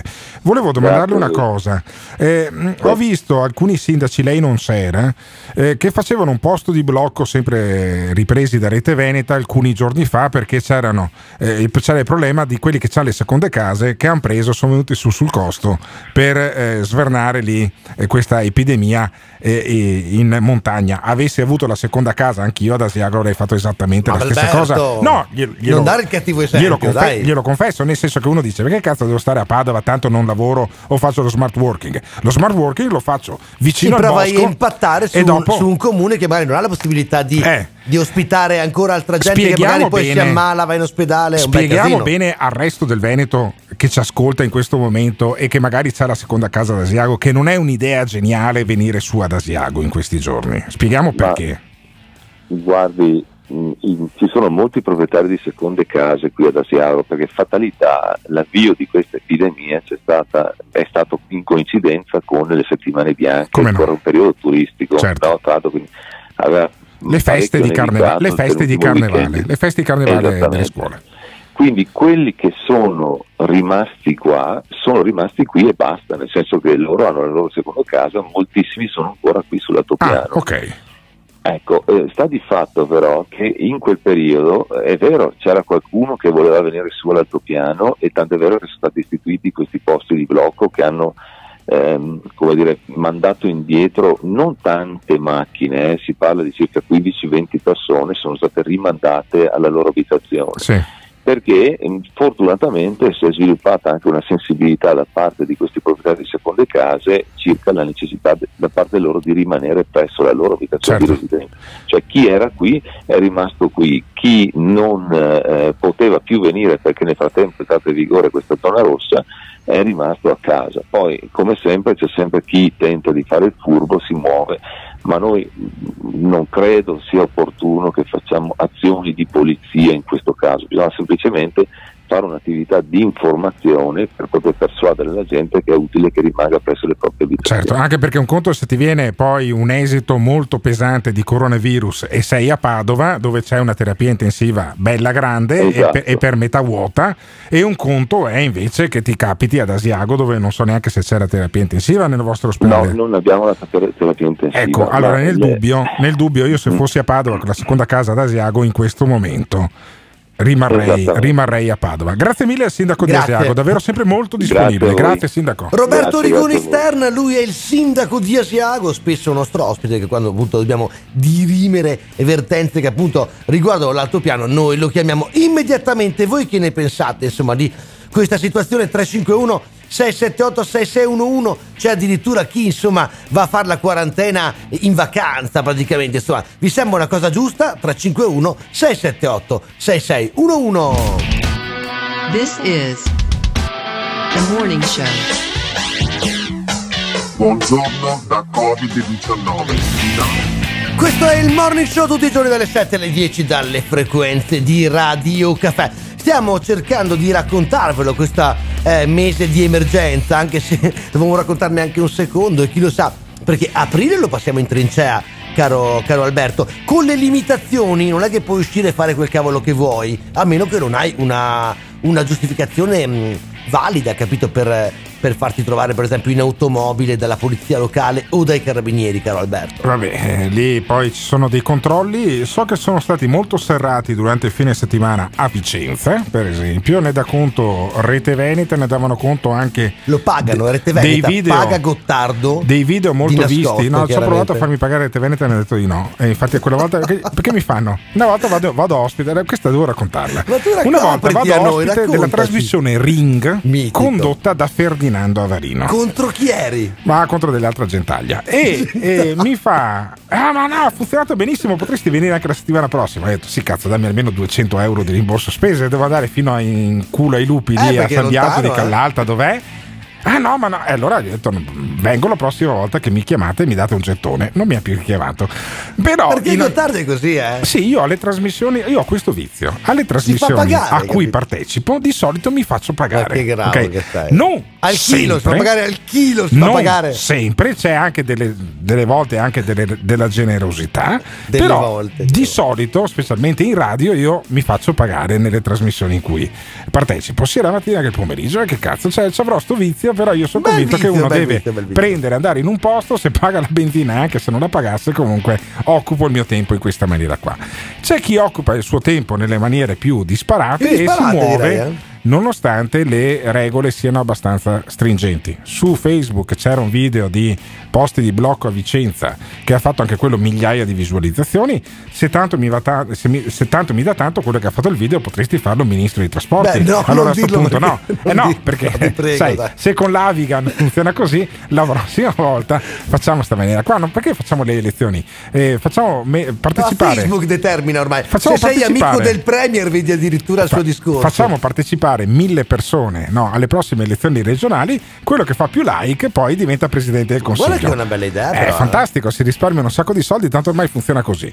Ma eh, servizio di Rete Veneta sulle multe a Vicenza. I menefreghisti del coronavirus Senti, sono quelli senti, che nonostante Carlo gli appelli a restare a casa, se non per giustificati motivi, continuano a gironzolare. A Vicenza 21 persone sono state denunciate dalla polizia locale. Di queste, 7 sono automobilisti fermati perché si spostavano senza essere in grado di dare un'adeguata giustificazione. In via Sebastiano Tecchio, 7 persone senza fisse dimora sono state sorprese in gruppo, altre 6 bivaccavano in Galleria Porti, mentre in via Battaglione Monteberico è stata segnalata Sette una festa con senza fissa dimora sono state inviate in gruppo. Vabbè. Ma cioè, voglio dire. Eh, beh, logico, No, poveretti, dove cazzo, che- dove cazzo che vadano le senza fissa dimora? Ma in ogni caso, bisogna stare a casa, sì, se ce l'hai, ma e quindi eh, poi figurati I se menefreghisti del Coronavirus. poi eh. pensa ai sette barboni che hanno fermato a Vicenza. Pensa A che fatica che hanno fatto a fermarli. B B, ma uno che fa il barbone devo da 4-5 anni lavoro, magari, dico, eh. e magari si droga anche. Ma O be- o beve, per dire. Ma c'ha paura del coronavirus No, secondo voi? credo, anche perché l'alcol comunque serve contro No, in Lo realtà dicevano no, quei no, ragazzi no, di Vo. non diffondere puttanate. Dai, vabbè, non una bat- serve. ma si capisce No. che è ironico, No, dai. perché c'era uno che vendeva la grappa, diceva ah, per igienizzare la gola, la grappa a 72 Dai, ma- ma gradi. chi è questo? Spray. Ma chi è questo? Eh, è uno che Ma se fai passare il messaggio, se fai passare il messaggio che tu ti nebulizzi con la grappa e poi non ti viene coronavirus, No, è vabbè, sbagliato. troppo, è sbagliato. Ma lo chiamiamo questo domani, Alberto? Poi no. Poi Peccato. ci sono, e che cazzo decido io? No. Peccato, ma peccato, poi poteva succede, essere divertente, capito? cazzo. Eh, Poi succede che ci sono anche quelli che eh, hanno il problema di approvvigionarsi di droga. Eh beh, Alberto, porca miseria. senti E sempre- legalizzatela sta droga, ma diamine. sempre come la racconta Carlo Inghilleri di Rete Veneta. Ma i controlli contro la diffusione del Covid-19 hanno permesso anche di scoprire lo spaccio di droga. A Villaverla, infatti, la polizia locale nord-est vicentino ha sorpreso due uomini seduti sul guardrail in via Martiri delle Foibe. Alla vista degli agenti, i due si sono divisi e sono risaliti sulle loro auto, ma i vigili li hanno fermati e li hanno portati al comando dove sono stati perquisiti. Nel pacchetto di sigarette di uno dei due è stata ritrovata una pallina di cocaina da 60 grammi. Invitato a compilare l'autocertificazione, l'uomo ha dichiarato di essere uscito di casa per comprare stupefacenti. L'altro, me lo un doveva 39enne di Monticello Conte 8, trovato con 7 involucri di cocaina per più di 9 grammi e con 550 euro, è stato denunciato per spaccio di droga. Entrambi vabbè. sono stati denunciati anche per Beh, certo. violazione del decreto anticoronavirus. Adesso i controlli proseguiranno serrati. A Vicenza la polizia locale utilizzerà pure i droni della protezione civile che sorvoleranno la città per rilevare eventuali assembramenti e segnalarli immediatamente alle No, pattuglie però- in servizio. no, Insomma, Scusa, eh. tolleranza zero verso chi non rispetta le regole. Sì, però hai capito, no? Vogliamo tenere a bada questa popolazione, no? Adesso Alberto, segui il mio ragionamento. Tu vuoi migliaia di persone impazzite perché ah, la bamba, ah, l'eroina, ah, la marijuana. Cioè, hai capito? È un problema. Quindi aiutiamoli sti ragazzi qua, secondo me, Alberto. No, se non vogliamo la guerra civile davvero, no, voglio dire. Beh, potrebbe essere una grande occasione per smettere di drogarsi. Sì, Eh, vabbè, lo, dico, ma- lo dico con No, grande serietà. Questo lo diciamo con serietà. Potrebbe essere una grande occasione anche per schiarirti la voce il fatto che adesso Simone Aluni ci mette una canzone. Ma vai! This is the morning show. Il morning show in questi giorni di emergenza coronavirus, di eh, anche limitazioni della circolazione, di eh, tante cose, i sindaci grandi protagonisti, grandi, perché alcuni tipo Nardella di Firenze o quello di Viareggio, quello di Pisa, sono andati in giro a dire alla gente andate a casa, andate a casa, ma anche qui a nord-est c'è chi insomma si impegna parecchio eh, per far rispettare le norme, le regole, le, le restrizioni. D'altronde c'è un'emergenza enorme in Veneto, il 42% del- dei posti in terapia intensiva è occupato, non solo da quelli di coronavirus in totale, 58 è vuoto e eh, abbiamo un, un tasso di mortalità di una vittima da coronavirus ogni 50.000 abitanti in un mese. Quindi questi sono i dati. Eh, Chiuso tutto, poi sentiremo magari anche Tony Costalunga come la vive eh, la- questa vicenda, eh, sempre che riusciamo a, a prenderlo e a convincerlo a non usare blasfemie durante la spiegazione, perché secondo me è la prima volta in 70 anni che gli chiudono la fabbrica. Beh, insomma, sì, potrebbe E anche quindi, inveire sai, contro l'onnipotente. Ho appena ricevuto Sai un com'è. messaggio da un mio amico che mi dice mia mamma ha una fabbrica di scarpe che lavora per Prada e ha un sacco di consegne da fare eh, nelle prossime settimane deve lasciare a casa da domani 101 dipendenti. Ma sono tantissimi che devono fare questa cosa qua. Ma senza perché? sapere, perché qua- c'è senza un'emergenza, sapere c'è quando un si rischio riapre. salute. Certo, c'è Eh un sì. rischio- il rischio salute Ma io non Veneto- credo che un- nessun paese No. si diverta a No, chiudere no, le attività io produttive. mi- dai. ho mai sostenuto che è divertente? No, no, assolutamente Però no. abbiamo un tasso, ribadisco, di mortalità in Veneto. Se fate il numero dei morti diviso il numero degli abitanti Sì, in un mese. però Alberto, dai. No, cazzo, perché bisogna iniziare a ecce- dirla sta roba. No, ma la, sì, la dici in maniera un po' cruda, No, diciamo. non è cruda, ecco. è aritmetica. Ma è aritmetica, Allora, ma, in un appunto, mese- ma cozza con la vita, cozza In- con beh, eh, benissimo. Allora, in un l'essere mese, umano. In un mese è morta una persona ogni 50.000 di coronavirus No, in Veneto. Alberto, Va bene? dai. No, cazzo, è quelle- quante, quante persone sono morte Alberto, in Veneto? Quante persone sono racconta così. Quante cazzo di persone, persone sono morte, sono morte? porca puttana, in Veneto nell'ultimo mese? Allora, in Italia 651 non me ne frega un cazzo. In Veneto, mese. in Veneto. Guarda, se prendo vai a vedere, ieri, prendo il dato di ieri delle benissimo, 7, se vai a vedere saranno sicuri. 80, ok? Dovrebbero essere un'ottantina, vado a memoria. Divisi otta- dividi 80, c- 5 milioni Sì, però 80. Alberto, dai, lo sai che No! non è questo il calcolo che Dividi- bisogna fare ed è quello che 5 molti ti milioni diviso contestano, 80. capito? Dividi 5 milioni diviso Sì, ma 80. Albi, dai, lo sai Se che tu è dividi così. 5 milioni diviso 80 ti viene fuori un tasso di mortalità Ma di 1 è quello che molti ti 50.000. contestano. Molti ti Cosa? contestano questa cosa qua. non ti me ne dicono, ma perché? No, ma lo ma è la matematica, cazzo. cioè Eh, ma- Archimede pitagorico è dalla mia parte, mica dalla Sì, ma parte di molti che mi è contestano. deceduto un po' di tempo Sì, fa. perfetto, però ha lasciato insieme con Galileo Galilei e con Cartesio dei metodi per cui ti posso ti, ti calcoli che c'è un tasso di mortalità, ribadisco, di un caso su 50.000 in un mese. Ok? In media è gente di 80 anni. Le terapie intensive, grazie a Dio, non stanno lavorando in sofferenza in Veneto perché sono a un tasso di saturazione totale del 42%, cioè compresi anche gli infartuati, quelli che cadono alle impalcature, quelli che gli viene un'ischemi- un'ischemia cerebrale, una dissecazione della aorta o un infarto intestinale, ok? E eh, nonostante questo noi fra due giorni chiuderemo tutto quanto in Veneto, va bene? Poi cosa decide di fare il sindaco Rucco a Vicenza o altre cose lo raccontiamo fra una manciata di minuti perché l'aritmetica è sta roba qua e i numeri sono importanti, specialmente quelli da chiamare per lasciare i messaggi vocali. 351 678 6611 questo è il messaggio questo è il numero a cui mandare i vostri messaggi vocali o anche per intervenire in diretta con noi anche per dire la vostra naturalmente su quello che stiamo raccontando e noi naturalmente si sta parlando di coronavirus dell'emergenza le restrizioni e anche come vengono percepiti i dati 351 678 6611 come state vivendo l'emergenza coronavirus Radio Caffè. Caso che sicuramente sta facendo, beh, insomma, naturalmente discutere non tantissimo, se non fosse che qualcuno finalmente ha voluto accendere anche un riflettore su questa emergenza. Ma dicevo, un comune che sta soffrendo moltissimo è il comune di Merlara. Eh sì, Merlara, uno dice dov'è Merlara? Non lo dov'è? sapevo neanche Spieghiamolo bene, dai. No, giuro che non lo stato? sapevo neanche io fino a venerdì, quando chi ci ascolta in maniera più fedele, perché c'è chi eh, scrive sulla nostra pagina Facebook che tutto è droga, compreso il morning show.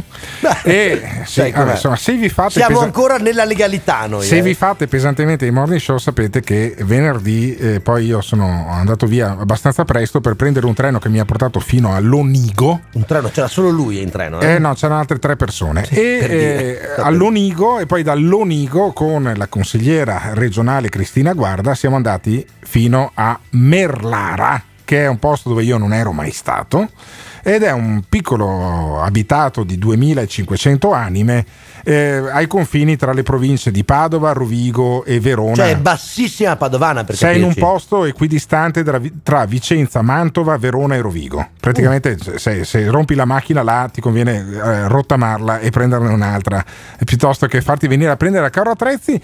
Ma questo posto qua ha una piccola casa di riposo dove i poveretti, gli anziani muoiono come le mosche. Eh, stanno Perché? morendo tanti, eh. Perché hanno preso coronavirus, ha preso coronavirus anche il sindaco di Merlara con cui stiamo cercando di metterci in contatto attraverso i buoni uffici di Ivan che Sì, adesso, ieri, ieri che adesso le sentita. manda. Lei è malata, lo sai? Adesso Ivan però sono sicuro che se tu le mandi un messaggio Adesso vocale faccio, sì, le- sì. dicendole guardi noi la stiamo chiamando dal 351 678 6611 lei ti risponderà perché il sindaco di Merlara benché malato Eh benché in quarantena perché positiva al coronavirus Non continua, febbre, però, per continua a combattere per il suo piccolo paese che è dimenticato da quasi tutti e dico quasi tutti perché mi ha convinto ad andare in questo posto la consigliera Cristina Guarda che mi ha detto guarda vieni anche te porto dei guanti, porto delle mascherine, do una mano alla gente e Cristina Guarda ce l'abbiamo ai nostri microfoni. Ciao Cristina. Buongiorno consigliera.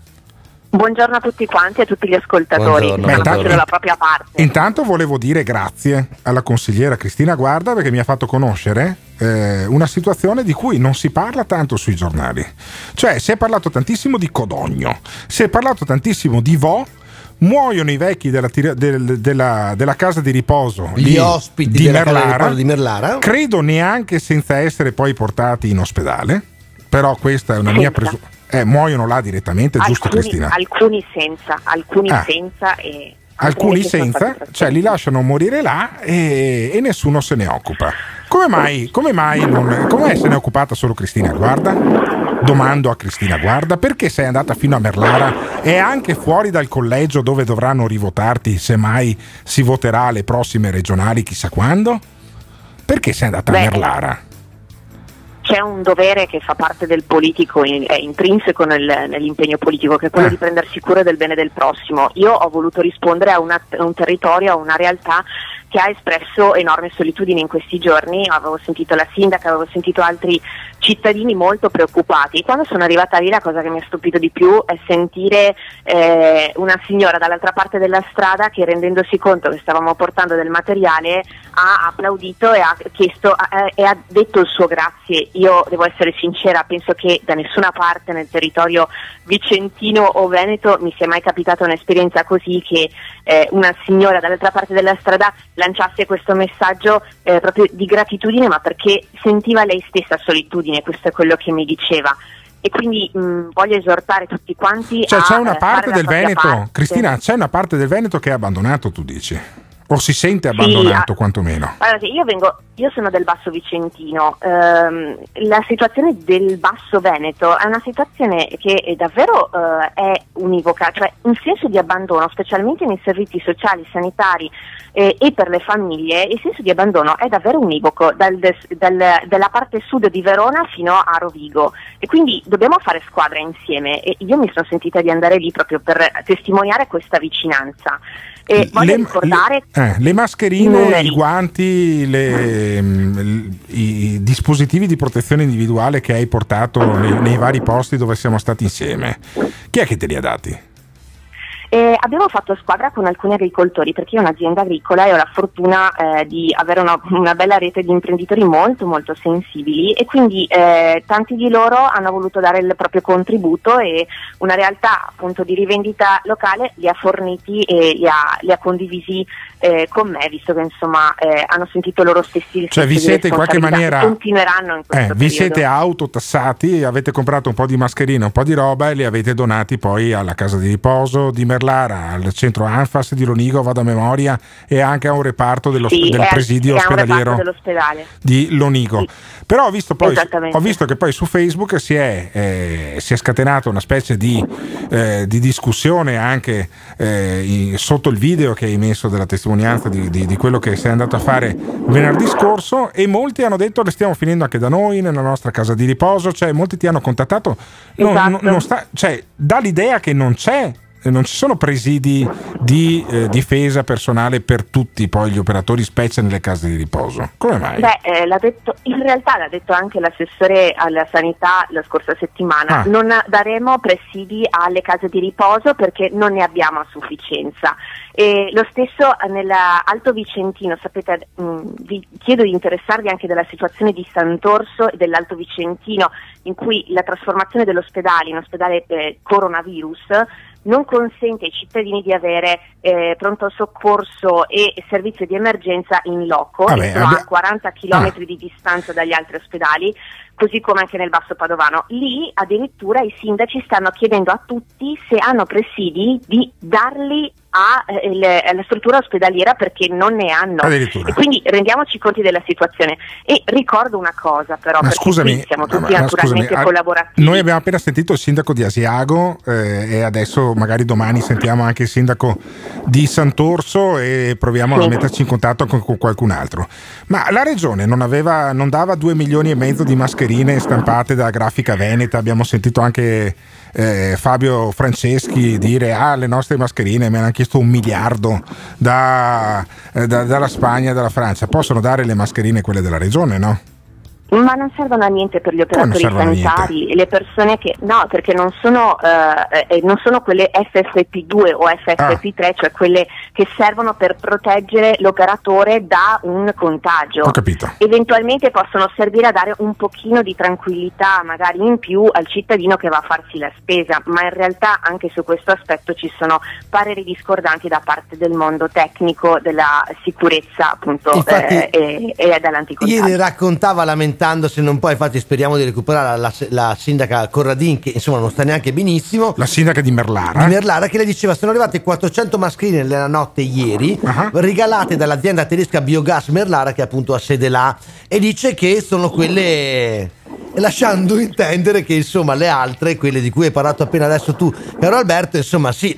Eh, no- non sono arrivate, Ma nessuno gli ha visto detto che, che arriveranno, ma avevo però visto che dice c'era- quelle non vanno Eh, bene ma perché c'era- non c'era il sono leone, certificate. Ma c'era il leone della regione del Veneto, c'era il leone di Grafica Veneta, vuoi che non, che- che non proteggano? Senta, eh, guarda, la prossima tappa eh, basta così, eh, adesso è No, sul no, divano, adesso- eh, si sente tranquilla che- con, con la sua... tranqu- è tranquilla, dice io sono andata a Merlare, sono andato all'Onigo, ho portato le mie mascherine, adesso aspetto in casa finché non finisce l'epidemia. O mi porta da qualche No, altra no. parte, Cristina guarda nei prossimi giorni, perché io ci Grazie- vengo, eh. Grazie alla collaborazione, grazie, volentieri, guarda, grazie alla collaborazione con alcune realtà, anche e associazioni di medici, anche del Vicentino, penso a Obiettivo Ippocrate, eh, andremo a dare mascherine anche ad altre case di riposo che in questi giorni mi hanno sollecitata Ah. e, e contattata.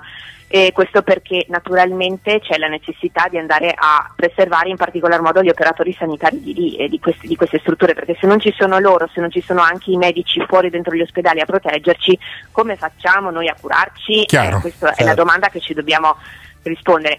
Una- un accenno lo faccio sul fatto che eh, non è che ci siamo svegliati adesso a eh, dire, a chiedere presidi sanitari, perché a gennaio come opposizione avevamo già chiesto in consiglio che cosa intendesse fare in caso di emergenza all'assessorato e se c'erano presidi, di- dispositivi di protezione individuale a Eh, sufficienza. e già cosa era, gennaio, e cosa era insomma, stato, cosa era stato risposto quella volta?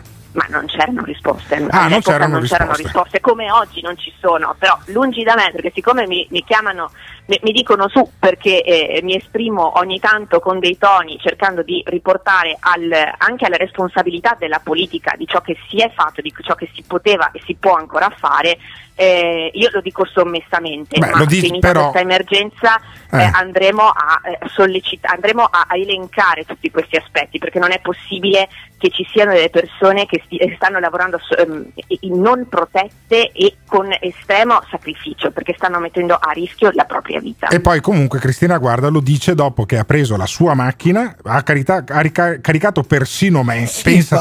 te, che razza, che ra- potevano Quella è darle... stata la cosa più difficile. Sì, direi, certo, direi, direi. certo, potevano darle la multa per mancanza del permesso di trasporto di animali vivi e, e in qualche maniera siamo andati insieme poi a fare questa cosa. Devo dire anche molto toccante quando Sì, appunto poi- quella signora, come, come raccontava Cristina, è, è cotta, no? Sta- contrasta sta roba di- del Gottardo che fa i conti e dice l'economia e poi Gottardo che invece l'accompagna, viene a Merlara, Vabbè, l'accompagna, si sì, commuove per gli volentieri. anziani in casa di riposo. La prossima, volta, la prossima volta che andiamo mh, è che non si può entrare in macchina, se no porterei anche Ivan Grosny. Ah, io ci vengo volentieri. Grazie Cristina Grazie, Guarda, consigliera. grazie, Grazie per quello che sta facendo, grazie per la rete che sta facendo anche Brava, con gli agricoltori che donano le mascherine, Brava. donano i, le- i dispositivi di, pro- di protezione che hanno per lavoro alle case di riposo, all'ospedale di Sant'Orso che poi sentiremo domani perché proviamo a metterci in caccia almeno del sindaco di Sant'Orso che scopriamo in questo Veneto eccellente non avere neanche tanti dispositivi per gli infermieri e per i medici. La trovo una cosa incredibile. 351 678 6611 esce anche il cuore del Veneto, escono, escono anche le risorse umane di questa regione. Eh, raccontateci anche voi come state vivendo e se state appunto annotando situazioni virtuose durante questa emergenza coronavirus. 351 678 6611 This is the morning show. Il morning show tutti i giorni dalle 7 alle 10 dal 23 marzo noi si parla praticamente solo di coronavirus e non potrebbe essere altrimenti e ce ne andiamo a Merlara questo piccolo comune nella profonda bassa padovana tra eh, che confina con Mantova, con Verona, con, con Rovigo, eh, poco, po- di cui poco ci si è occupato, ma invece che sta vivendo una situazione molto molto pesante e drammatica. E diamo un buongiorno alla sua sindaca Claudia Corradini. Buongiorno. Buongiorno. Buongiorno. Insomma, succede, faccio una piccola, un piccolo riassunto, dal 10 di marzo succede che eh, insomma delle persone vengono eh, accertate positive e sono personale appunto che eh, lavora all'interno della struttura Carmignan, che è una casa di riposo per anziani, insomma, e da lì si inizia a diffondere il contagio. Era il 10 marzo e da quel giorno, insomma, si sono ammalate e sono decedute tante persone, sette soltanto negli ultimi giorni. Anche la sindaca è positiva al coronavirus, infatti l'abbiamo sentita anche ieri, insomma. Come sta, eh, sindaca? Come sta? Come sta? Come sta? Ha la febbre? No, fortunatamente non ho la febbre, Ah, ok, mal di testa. e tosse, ma eh, insomma, se va così non, non sto male. Però so che lei, a parte che ha il vice sindaco che comunque continua ad uscire, ad essere operativo, in questo piccolo paese di 2500 abitanti dove voi vi sentite, ci diceva prima Cristina Guarda, che abbiamo intervistato qualche minuto fa, la consigliera regionale che è venuta a Merlara a portare un po' di aiuto alla casa di riposo, eh, vi sentite un po' abbandonati, vi sentite un po' dei veneti figli di un dio minore in questo momento. Sì, è vero, vorrei precisare che anche il vice sindaco è positivo, nonché il presidente eh, del, del pensionato. Ah, Quindi, porca purtroppo, miseria. Vabbè, quindi tutti in, tutti in quarantena e diventano sempre meno le, poi le persone che operativamente possono dar- darsi una mano nella vostra comunità, dove di mani dall'esterno non ne sono arrivate tante. Almeno lei denunciava, ho letto anche un articolo su Padova oggi eh, nella, nella giornata di ieri. Cioè, vi sentite un po', un po' isolati, un po' in quel Certo, posto lì certo. dove non arriva nessuno. Come mai? Eh, questo non lo so.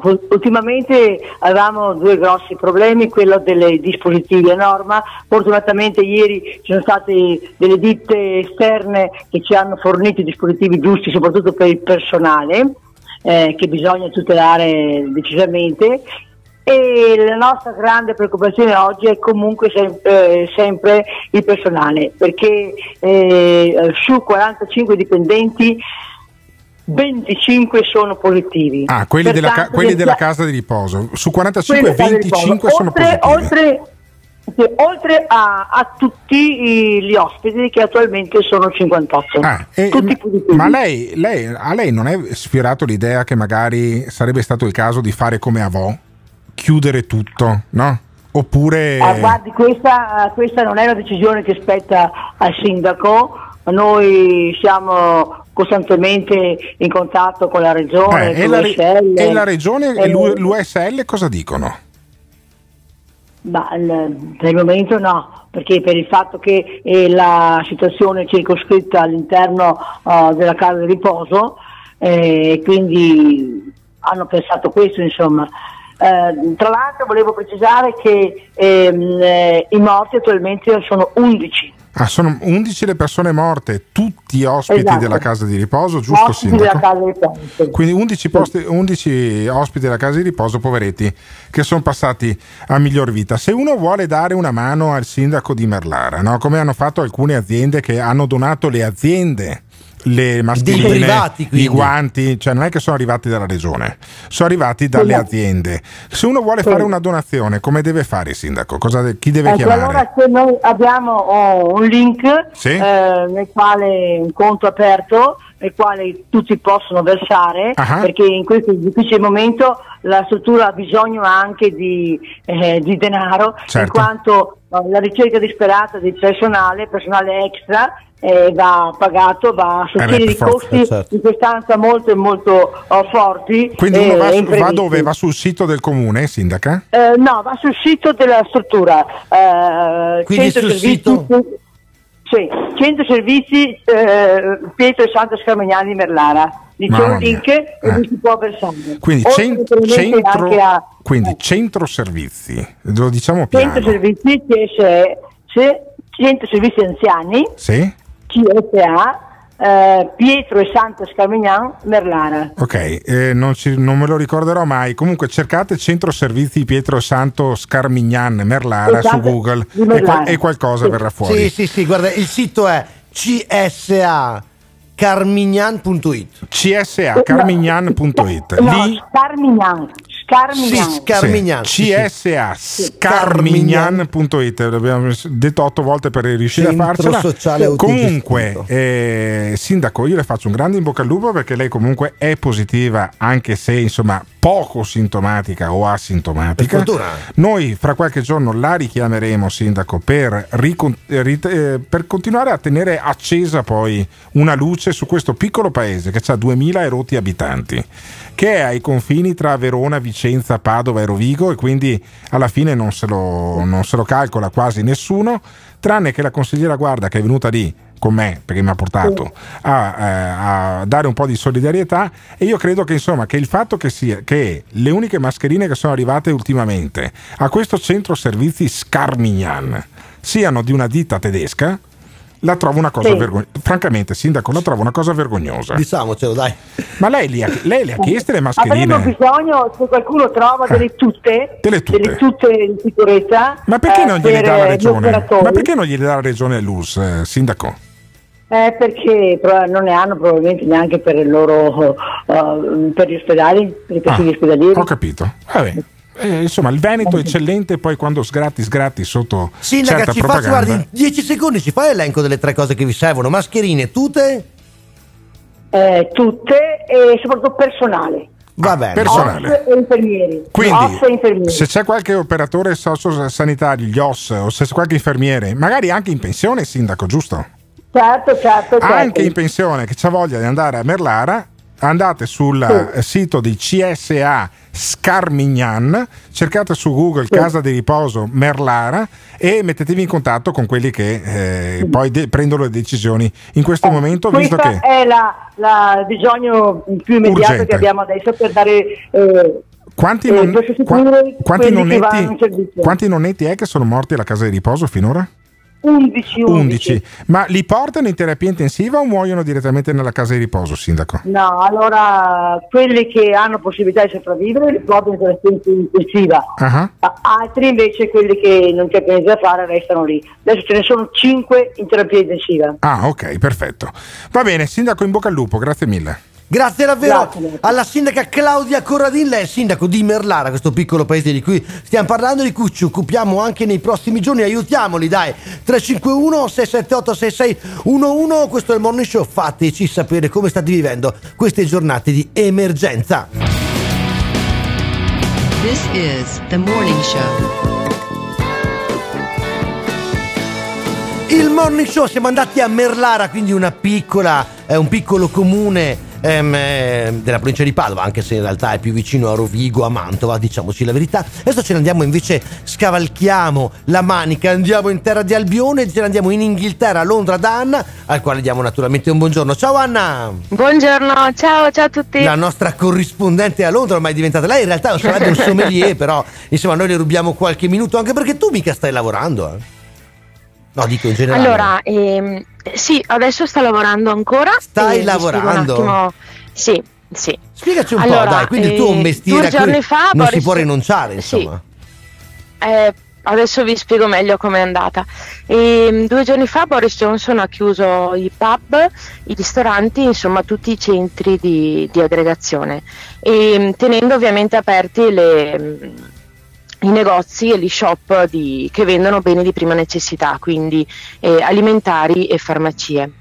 Il, il posto dove lavoro vende eh, di fatto beni di prima necessità. di lusso, Quindi però. sono. Sì, sì, decisamente- sì, rispetto, rispetto alla media, rispetto alla media inglese sì, però comunque sono sempre beni di prima necessità. E mm, quindi cosa è successo? Sono stata praticamente spostata ah, dal reparto vini che seguo molto meno al reparto gastronomia. Quindi ho salvato il lavoro perché purtroppo tantissime persone sono state licenziate. Eh, perché scusatemi, ma, Alberto. eh, buongiorno Anna, ma non Dimmi. è che abbiamo chiamato questa Ciao. qua che è Vicentina, trapiantata a Londra per farci i cazzi suoi Ma del suo è, posto è di lavoro? importantissimo Alberto Cioè, no, perché, perché no? ci sono le restrizioni, c'è tutto Ah, e lei capito, vende a me, del la pasta da curriculum, 9 a sterline, me del capito? suo curriculum, della sua- della sua pasta Alberto, da 9 ho sterline. costa una dote. 23 No, no, sterline, non me ne frega un cazzo. No, Come si vive no, a Londra no, no. fuori dal lavoro? Eh no, ci c'è gente in giro nella metropolitana che non chiude mai neanche di notte. C'è gente, le allora no, la mascherine. metro non la prendo da Eh. tanto, la metro non la prendo da almeno due settimane, uno perché non mi sembra il caso e due perché non mi serve perché Ah, lavoro vabbè. vicino Ma a casa. C'è gente con le mascherine? vuote, quanta quanta gente c'è in vuote. giro?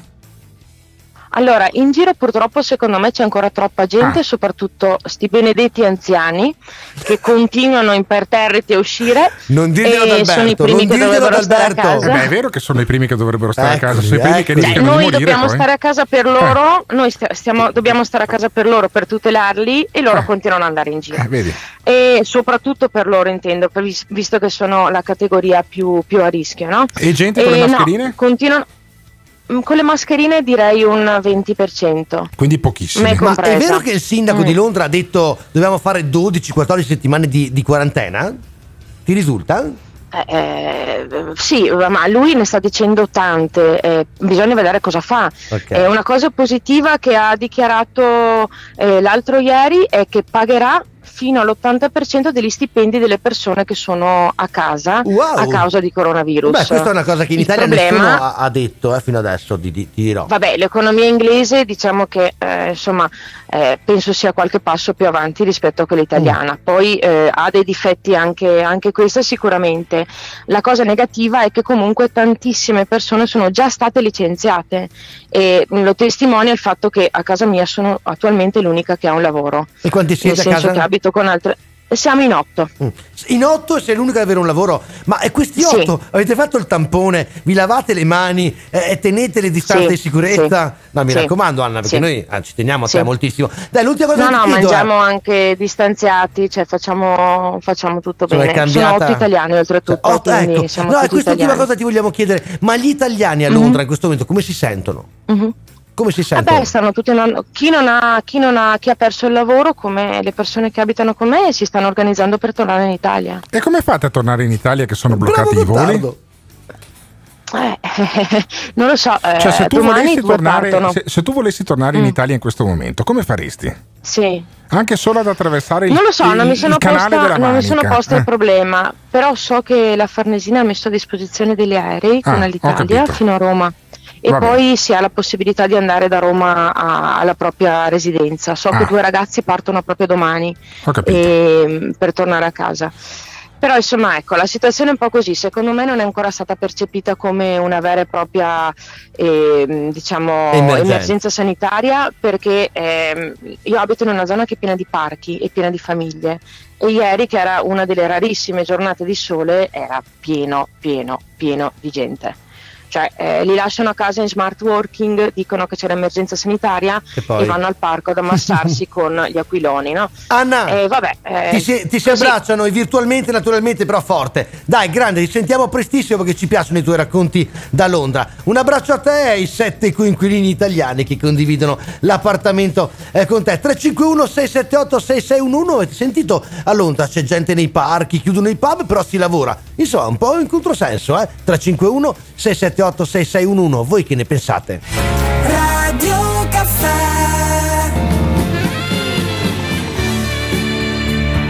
Il morning show tutti i giorni dalle 7 alle 10, le frequenze sono quelle di Radio Caffè, noi si parla di coronavirus da un bel po' di tempo perché è un mese insomma che siamo in piena emergenza e come dice il governatore della regione eh, bisogna stare in trincea per tutto aprile almeno, poi forse maggio, ma- magari a giugno, sta roba finisce. Chi ne sa probabilmente di più di scadenze, eh, chi in consiglio regionale ci sta.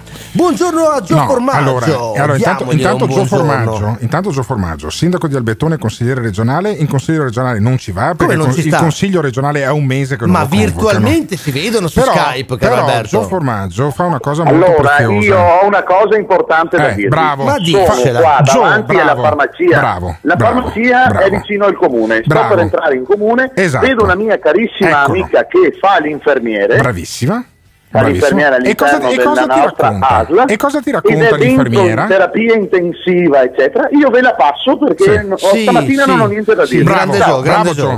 Allora, parliamo con l'amica o l'amico, adesso non ho capito bene, infermiere Amica, o amica. infermiera. Ecco, l'amica infermiera, come si dice in Ciao, dialetto buongiorno. veneto, di Gio Formaggio, da Benvenuta. Albettone, che ci racconta una cosa così, abba- così tranquilla, la realtà contro la narrazione. Cosa sta succedendo da voi, amica infermiera di Gio Formaggio? Buongiorno. Buongiorno, buongiorno. La situazione è abbastanza critica, nel senso per quanto riguarda i nostri mezzi di protezione, eh, li abbiamo ma sono scadenti. Come e sono scadenti? scar- scarse- scarseggiano. Come scarseggiano? Scarseggiano, non sono non così avete le abbondanti. mascherine, i No, guantini? nel Veneto è eccellente, Eh, sì, non è sì. possibile che succeda sta cosa qua. Aspetta, dai. sentiamo, I sentiamo. guantini, li ab- i guantini li abbiamo, Eh. la mascherina ce l'abbiamo, una per turno ci Come viene una per data. turno? Beh, Una per turno. E cazzo, uno si, do- una- uno si fa 12 ore con la stessa mascherina. Eh, e una ci viene data e l'altro giorno eravamo senza i, i copri scarpe, i, sco- i copri gam- mm, sì, scarpe ca- calzari e Ah. abbiamo dovuto infilarci dei sacchetti di nylon. No. Ah. No. Ecco. Ma, all'ospedale di, ma all'ospedale di Padova? No, Vicenza, Vicenza? no Padova. Mm. Vicenza, Ah, Vicenza. l'ospedale di Sì, Vicenza parliamo di è, ospedali è- grandi, è in questa dire. situazione qua, cioè il Sant'Orso di Vicenza, che è l'ospedale uno dei più grossi che ci sono in Veneto, ha una intera area Covid-19. No, Sant'Orso, No, cos'è? Com'è no, si chiama? Che si chiama l'ospedale? Vicenza, ah, l'ospedale di Vicenza e Vicenza. San Bortolo. Sai, scusami, No, eh, lapsus, eh, lo- l'ospedale San Bortolo di Vicenza, Sì. che è uno che ha anche un reparto proprio dedicato al Sì. Covid, ma lei, lei lavorerà in un reparto marginale, sarà in ortopedia? No, eh, No, no, no, io lavoro in, eh, in terapia lì intensiva. Come terapia intensiva con le, Ecco. con- con le borse della spesa? Ecco, adesso oggi ho il pomeriggio, vediamo Eh. oggi, perché l'altro giorno ne sono arrivati un pochini, ma siamo in tanti Ah. e, e ogni volta che si entra ci si deve cambiare completamente il materiale, ce ne serve tantissimo. Senta, ma glielo dica Ecco. al consigliere regionale Gio Formaggio, perché lui è consigliere regionale con Zaia, credo che di cui abbia anche il numero, magari gli può fare un colpo di telefono e si risolve sta roba qua. Ma negli altri reparti come sono messi? Ecco, no- non sta a chiedere a me negli altri reparti proprio. Ah, Ma quante ore no- fa? Quante, quante ore fa un'infermiera che lavora in eh, terapia intensiva a Vicenza in questi, in Eh, le- questi momenti le, qua? le no- le notti sono 12 ore. Ah, E poi facciamo la mattina che sono 7 ore. Ma, poi i, ma i riposi continuate a farli oppure Sì, saltano? sì, sì, sì, no, Ah, no, per ok. il momento noi facciamo i nostri turni regolari. Ho capito, nel reparto di terapia intensiva ci sono più persone o meno persone rispetto all'inizio di questa, di questa ehm, emergenza? Cioè com'è? Com'è il reparto? È vuoto, è pieno, è strapieno? No, Avete no, letti bis? stra- Sta, sta pieno, no, sono Ah. stati incrementati i letti e per il momento siamo stabili, insomma, non è che siamo strapieni, mm, per il momento reggiamo bene dal punto di Ecco, vista reggete numerico. bene, ma per capirci, insomma, secondo lei, che insomma è, un- è una professionista del settore, questa emergenza è giusta? Cioè, dobbiamo aver paura, stare in casa barricati, chiudere tutto? Sì, sì, sì, sì, sì. No, glielo dica Si anche ad Albe- rimanere- sì. Al- Alberto, Cioè, hai si- sentito cosa ti viene eh. detto? Sì, è l'importante rimanere in casa, è molto importante. Perfetto, benissimo. Quindi rimaniamo in casa. Esce invece questa infermiera che noi sentiremo anche nei prossimi giorni. Eh, ci passa Gio Formaggio, che lo ringraziamo Sì. un attimo sì, perché ha sì, fatto una cosa ok. importante. Bene, bene. Ok. Grazie, grazie Grazie. mille, eh, grazie. Buon Gio- lavoro, buon lavoro. Gio che sarà in pasticceria al bar. Sì, ormai ha no, il bar non può. La pasticceria dovrebbe essere chiusa anche Ma quella. infatti, ma casino Albertone? facendo? Gio, ma- Ma la pasticceria l'hai chiusa o no? Eh, la pasticceria è aperta o chiusa? Quella di, di Albettone. Eh. No, c'è la, la- eh, c'è la tabaccaia anche lei. Ah, c'è la tabaccaia. Senti Gio, Sta tabaccaia senti, Gio, tutto ti, ti ringraziamo Buongiorno. moltissimo. Ciao tabaccaia. Ciao, cara, ciao, tabaccaia che non mi ricordo Buongiorno, più? buongiorno. Buongiorno. Cinzia. Cinzia, tabaccaia. meraviglia. Senti, ma la gente continua a, compa- a comprarsi le sigarette lì ad Albettone Sì, oppure adesso andiamo a stecche. Ah, a stecche? No. Sì, sì, sì, ordino le stecche in proprio Grande. da 10 E pacchetti. qual è- sì, quelle sì. sono le più gettonate. No, non si può che pubblicità, non si può che frega, pubblicità, non si può, non si può, no, no, dai, no, no, non ma si può, ma non si può, non si può. Ma quindi le stecche, cioè quindi la gente fuma di più. E oddio, magari esce una volta alla settimana per le sigarette e così ordina la stecca e noi gliela procuriamo. Ho capito, ma Una roba tanto ma, ma con mas- questa, eh? ma con la mascherina o senza? Vengono a prendersele. Che bastardo. Eh, bella domanda. Eh. Alcuni senza, alcuni con. Ho capito, quindi uno che fuma va a prendersi, le- la, va a prendersi le sigarette pessima con la persona, mascherina, Alberto. con la Ma mascherina certo, perché ha paura anche. del E coi coronavirus. guanti anche. Vabbè, vabbè. Cinzia, ti prego, Vabbè. raccontaci ogni giorno di casi così che noi siamo felici di No, raccontare. eh, ripassaci Gio Formaggio invece, Sì, grazie, grazie, no, Cinzia. Beh, Eccolo qua, eccolo siamo- qua. Buona giornata, buona Siamo, giornata. Ripassaci eh, ciao Cinzia, siamo, siamo radio, radio Albettone praticamente, Praticamente sì. con il sindaco Sì, Gio. Formaggio che però ci ha qua ci sono gli squarciato adesivi di Radio Caffè ovunque. Ascoltami Gio, Eh, a par- Albettone si ascolta sì. solo Radio Caffè. A parte, È le, giusto, put- a giusto. parte non le certo puttanate, per sì, non- benissimo. Grazie a voi due. Ma a parte, No, le, a parte infatti. le puttanate, ascoltami Gio, eh, è incredibile quello che ci ha raccontato l'infermiera dell'ospedale di Vicenza. Lo so, eh, infatti gli ho detto che oggi mi, mi tenga informato. eh, perché, Bisogna risolverla sta insomma, cosa. Bisogna risolvere queste cose qua. Non è, no, non è per me. No, Tu Mi ha perché- raccontato anche tante altre cose. Ascoltami, ah, Gio. Vabbè. abbastanza crude. Benissimo. abbastanza crude Vabbè, che, purtroppo in insomma, terapia intensiva non è che si va a ballare il tango. Ma eh, Gio Formaggio, le mascherine, quelle della regione stampate da Grafica Veneta, a te che sei sindaco, sono arrivate oppure no? Dovrebbero arrivare oggi, mi hanno detto. Perfetto, benissimo, ok, perfetto, perché poi allora eh, domani con Gio Formaggio facciamo un test. Eh, con le mascherine della regione stampate e donate gratuitamente da Grafica Veneta. Grazie Gio perché ci hai raccontato attraverso questa infermiera un pezzo di realtà e credo che i media dovrebbero fare anche questo, oltre che andare alle conferenze stampa da Zaia nel bunker della protezione Ma civile. sentilo che si toglie i sassolini dalle scarpe, che idolo Alberto Gottardo. 351 678 6611. Avete visto che eh, quelle immagini che girano sul web, insomma, delle persone, eh, degli addetti sanitari che si proteggono con le borse in nylon sono vere? E voi ne avete da raccontare di questo tipo? 351 678 6611. This is the morning show. Il morning show anche questo lunedì 23 marzo noi si sta parlando di emergenza coronavirus, non potrebbe essere altrimenti e quando c'è un'emergenza c'è anche chi insomma ci mette del suo per fare in modo di aiutare insomma la comunità, gli altri che No, sono in mi difficoltà. piace, mi piace proprio il ci mette del suo. Mette del perché allora sono tutti capaci no, di fare le raccolte fondi. Invece, sai cosa hanno fatto? E adesso parte una marchetta pazzesca su- verso un gruppo di che non è una marchetta, in realtà è dare eh, merito alle persone Giusto che fanno del merito, bene il bene che fanno. Allora, ad un gruppo eh, di supermercati che non fa neanche pubblicità su questa radio e non, e non è neanche sponsor di questo programma, quindi come diavolo è fantastico. possibile? Sì, perché noi facciamo le cose gratuite Sì, con, le persone con le persone che fanno le cose gratuite. Le persone che fanno le cose gratuite è il gruppo Ali. de- detenuto dalla famiglia Canella. Noi abbiamo Gianni Canella che è responsabile del marketing di questo gruppo e chiediamo a lui quant'è che avete donato voi del gruppo Ali all'ospedale di Padova? Buongiorno. Un milione. Un Buongiorno, milione, un milione. Un milione. Un milione, una milionata così, cioè, che è già stato versato all'ospedale di Padova. E di risposta la regione Veneto, sai cosa gli ha fatto? Gli ha chiuso i supermercati la domenica. Beh, ma dai Alberto, però. No, non caschi nelle provocazioni di Gottardo, la prego Canella, non cada nei giochi nelle provocazioni No, di dai, Gottardo, sto mi scherzando. raccomando. Eh. Tra le altre cose, eh, Canella, vi faccio eh, i complimenti per un'altra cosa. S- siete uno dei pochi supermercati che non aveva eh, grosse file davanti ai punti vendita, almeno nell'orario in cui sono andato io sabato.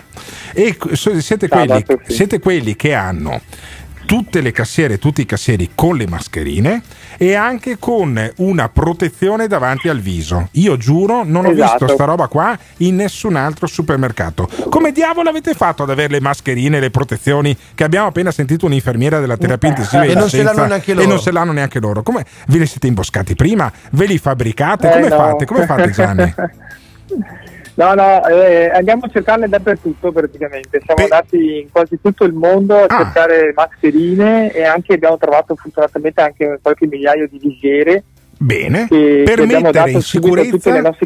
per mettere in sicurezza i vostri dipendenti più esposti con il contatto con il pubblico. Devo dire, guarda, io, eh, io sono un eh, cliente affezionato del vostro ristorante, de- del vostro, Ristorante. del vostro supermercato, no, c'ho fame. Pensa fame sempre a mangiare alle Sì, 10, c'ho fame. 9 e mezza, poi Eh, non- se volete darmi poi una tessera platinum in maniera che mi faccio la, scheda- la- che mi faccio la spesa gratis dopo sta leccata di culo, potreste anche farlo. Ma senta, un milione di, ma un milione di euro, Gianni, ma siete impazziti? Sono un sacco di soldi. Ma perché un milione di Sono euro? un sacco di Eh. perché, perché credo sia il dovere di tutti poter aiutare in questo momento di difficoltà, ancora di più del solito. E, e quindi lo riteniamo quasi il dovere e poi soprattutto le persone che stanno facendo tanto per noi, per noi tutti, perché stanno lavorando giorno e notte per noi tutti. E a chi è, quel milione di euro... eh, a chi posso- andato, a chi è andato posso sto milione? A chi è andato sto milione? Allora, noi abbiamo fatto mm, più di un'attività. Una è quella che abbiamo deciso di dare un milione di euro all'ospedale di Padova. Boom. Proprio l'ospedale di Padova perché Secco. l'ospedale di Padova Un è- milione. È, il centro, un milione secco. Pensa che figata fare un bonifico da un milione di euro. Pensa, pensa all'infarto che gli è venuto al direttore della banca che ha visto partire dalla sua banca un milione di euro verso l'ospedale eh, di Padova. Ma non si ferma qui l'impegno poi del vostro Eh no. gruppo. Esatto. Cosa state pensando di fare, Gianni? Noi eh, abbiamo dato se- in cifre totali un altro milione di euro Ah? ai tutti i nostri, tutti i nostri dipendenti, ai nostri collaboratori. Eh. Abbiamo dato ognuno 250 euro ehm, perché, perché è giusto, perché anche loro stanno lavorando giorno e notte. Cioè di premio in busta doppi. paga, di premio in busta paga, premio in busta 250 paga, sì, euro. sì. Senta, Eh, ma è eh, quello che eh, permette la legge. Quindi 250 euro di premio a tutti i dipendenti del- de- dei supermercati Esatto. Ali, Eh, che in questo momento stanno, stanno- 4.000. eh, stanno lavorando eh, con la mascherina. Sono 4.000 dipendenti, quindi cosa sono? 2 milioni di euro che sono partiti? Una- un altro milione di euro. Ah, un altro milione di secondo. Eh. Senta, ma se io le do il mio IBAN, non è che mi arriva qualcosa anche a me? Perché a sto già, già che siete No, in eh elargizione... no, a Gottardo un cavolo, Gottardo Quindi, nega l'emergenza. Un altro eh. milione di euro, no, non, non nego un cazzo. Comunque, un altro milione di euro invece, quindi ai dipendenti Sì. dei supermercati lì come premio per Esatto. insomma dargli l'idea che li sostenete durante questo momento eh, di sforzo in cui lavorano con le mascherine, con le visiere, ma continuano a lavorare tranne la Esatto. domenica perché siete chiusi. E, eh, e- e basta, basta qua, cioè, non è che adesso ne, ne fate No, ancora eh. di cose. No, cosa avete fatto ancora? In realtà ne abbiamo fatte altre 2 per 4, nel Ah. senso che abbiamo dato un altro milione di euro insieme al gruppo Selex, perché noi facciamo parte del gruppo Selex, Sì. e insieme abbiamo donato un altro milione di euro all'ospedale di Lodi e all'ospedale di, Mala- di Milano della Spalancone. Ho capito, quindi al- all'ospedale di Lodi, all'ospedale Spallanzani è partita un'altra milionata. Basta? Esatto. Basta? No, no, basta. No, bravi, no, no, bravi, no, no, bravi. no, no, fermo, fermo, fermo, che c'era ancora Gianni Canella del gruppo Ali Supermercati. Nel senso che noi da- dal- dai primi giorni di marzo siamo subito partiti con una raccolta fondi Ah, e insieme ai nostri, ai nostri clienti, che ovviamente con la solita fu- sistema che noi raddoppiamo tutte le offerte dei clienti. Sì, e, e i clienti, e i clienti lo possono fare scaricando i punti della tessera fedeltà, punti. ricordiamolo. Esattamente. Eh? Noi abbiamo già donato eh, ad oggi 200.000 euro eh, divisi tra la protezione civile di Padova, la protezione civile del dell'Emilia e eh, i medi- la, la federazione dei medici di famiglia. Ho capito, quindi, in Perché I altri, medici di famiglia sono, sono anche loro in prima linea, quindi è giusto aiutarli. quindi altri 200.000 euro attraverso la raccolta dei punti. Adesso guardo sulla mia tessera punti, se ho dei punti li scarico ancora, perché di solito li scarico per il QAM e Sì. quindi mi sa che eh, sono andato fuori plafond. Eh, Gianni, ci sentiamo la prossima volta che vi viene in mente di donare un milione di euro. Io poi darò, darò in onda un, un IBAN che è il mio, perché insomma se funziona Sì. così magari qualcuno fa una donazione a- anche a me. No, adesso noi abbiamo ri- riso e scherzato con Gianni Canella che è responsabile del, del- del responsa- è responsabile del marketing di questo gruppo Ali Supermercati che ha 4.000 dipendenti, riassumiamo. I 4.000 dipendenti si sono visti arrivare in busta paga 250 euro, giusto Gianni? Sì. Ogni dipendente come premio per eh, tenergli sul morale questo durante momento. questo. Proverò a Esatto. chiedere anch'io alla produzione di questo programma se fa altrettanto Ma con noi. infatti, ma facciamolo, Poi- caro Alberto. Poi un milione di euro all'ospedale di Padova. Eh, con il gruppo Selex un altro milione di euro all'ospedale di Lodi e dove Gianni? E di. Milano. E di E Milano. E Milano. Poi le mascherine e eh, gli schermi in plexiglass per I dipendenti, invece dip- i cassieri, cioè quelli maggiormente esposti al maggiori- contatto. Maggiormente esposti e la raccolta fondi attraverso i punti di Ali Supermercati. Cazzo, ci ho messo un- un'altra cosa. anche, se miseria, volete. e un'altra cosa. Cos- cos'è Gianni? Un'altra cosa. È una cosa che forse non è conosciuta, però mi, mi fa piacere dirlo, perché noi tutte le sere e, e le domeniche adesso che i negozi sono chiusi, quindi Sì. quando i negozi sono chiusi, facciamo una igienizzazione della parte interna co- e esterna del punto vendita. Quindi attraverso un disinfettante igienizziamo tutta l'area interna, cioè tut- tutto il supermercato fondamentalmente, e adesso lo facciamo anche esternamente, sempre con, con il disinfettante, disinfettiamo tutto i carrelli, le vetrine, i marciapiedi, tutto quanto. E queste tutte le sere. Qual è, qual è lo slogan di Ali? Migliora la vita. Eh beh, direi, direi che non è solo uno slogan. Grazie, Gianni Canella, grazie davvero, un applauso a lei e a tutto il gruppo. No, Ci perché piace questo qua, raccontare queste questo robe qua qua, ti racconta, noi, ridendo, ridendo abbiamo fatto un milione di qua, Un milione di là, in 200.000 compagnia- euro di qua. E cazzo, ma E sensibilizziamo, e un milione, e, e diamo un milione Ma di io euro te l'ho anche al detto che da sti cavolo di, di quarantena ne usciamo persone migliori, perfino Beh, tu Gottardo. ma sai che è possibile No, questa cosa? questa È possibile, cosa è possibile. più difficile. Chi lo sa, chi lo Dai, fatti sapere se voi avete una speranza di questo genere. Giochiamocela in questi ultimi pochi minuti. Minuti. 351 678 6611 perfino Alberto Gottardo può diventare una persona migliore dopo mesi e mesi di quarantena? This is The Morning Show. Il Morning Show torna domani mattina alle 7, così fino alle 10 noi si parla di coronavirus insieme al magico Simona Luni, allo strepitoso Alberto Gottardo, a me che conduco Ivan Grosni. Ci si ritrova domani, ma noi vi si vuol lasciare con la morale di questa giornata. Rendiamo conto che l'Aliper dà un premio produzione di 250 euro per chi lavora in questo periodo e in ospedale a Padova gli infermieri e chi di dovere viene dato 100 euro. Cioè è più conveniente lavorare all'Aliper che non in ospedale.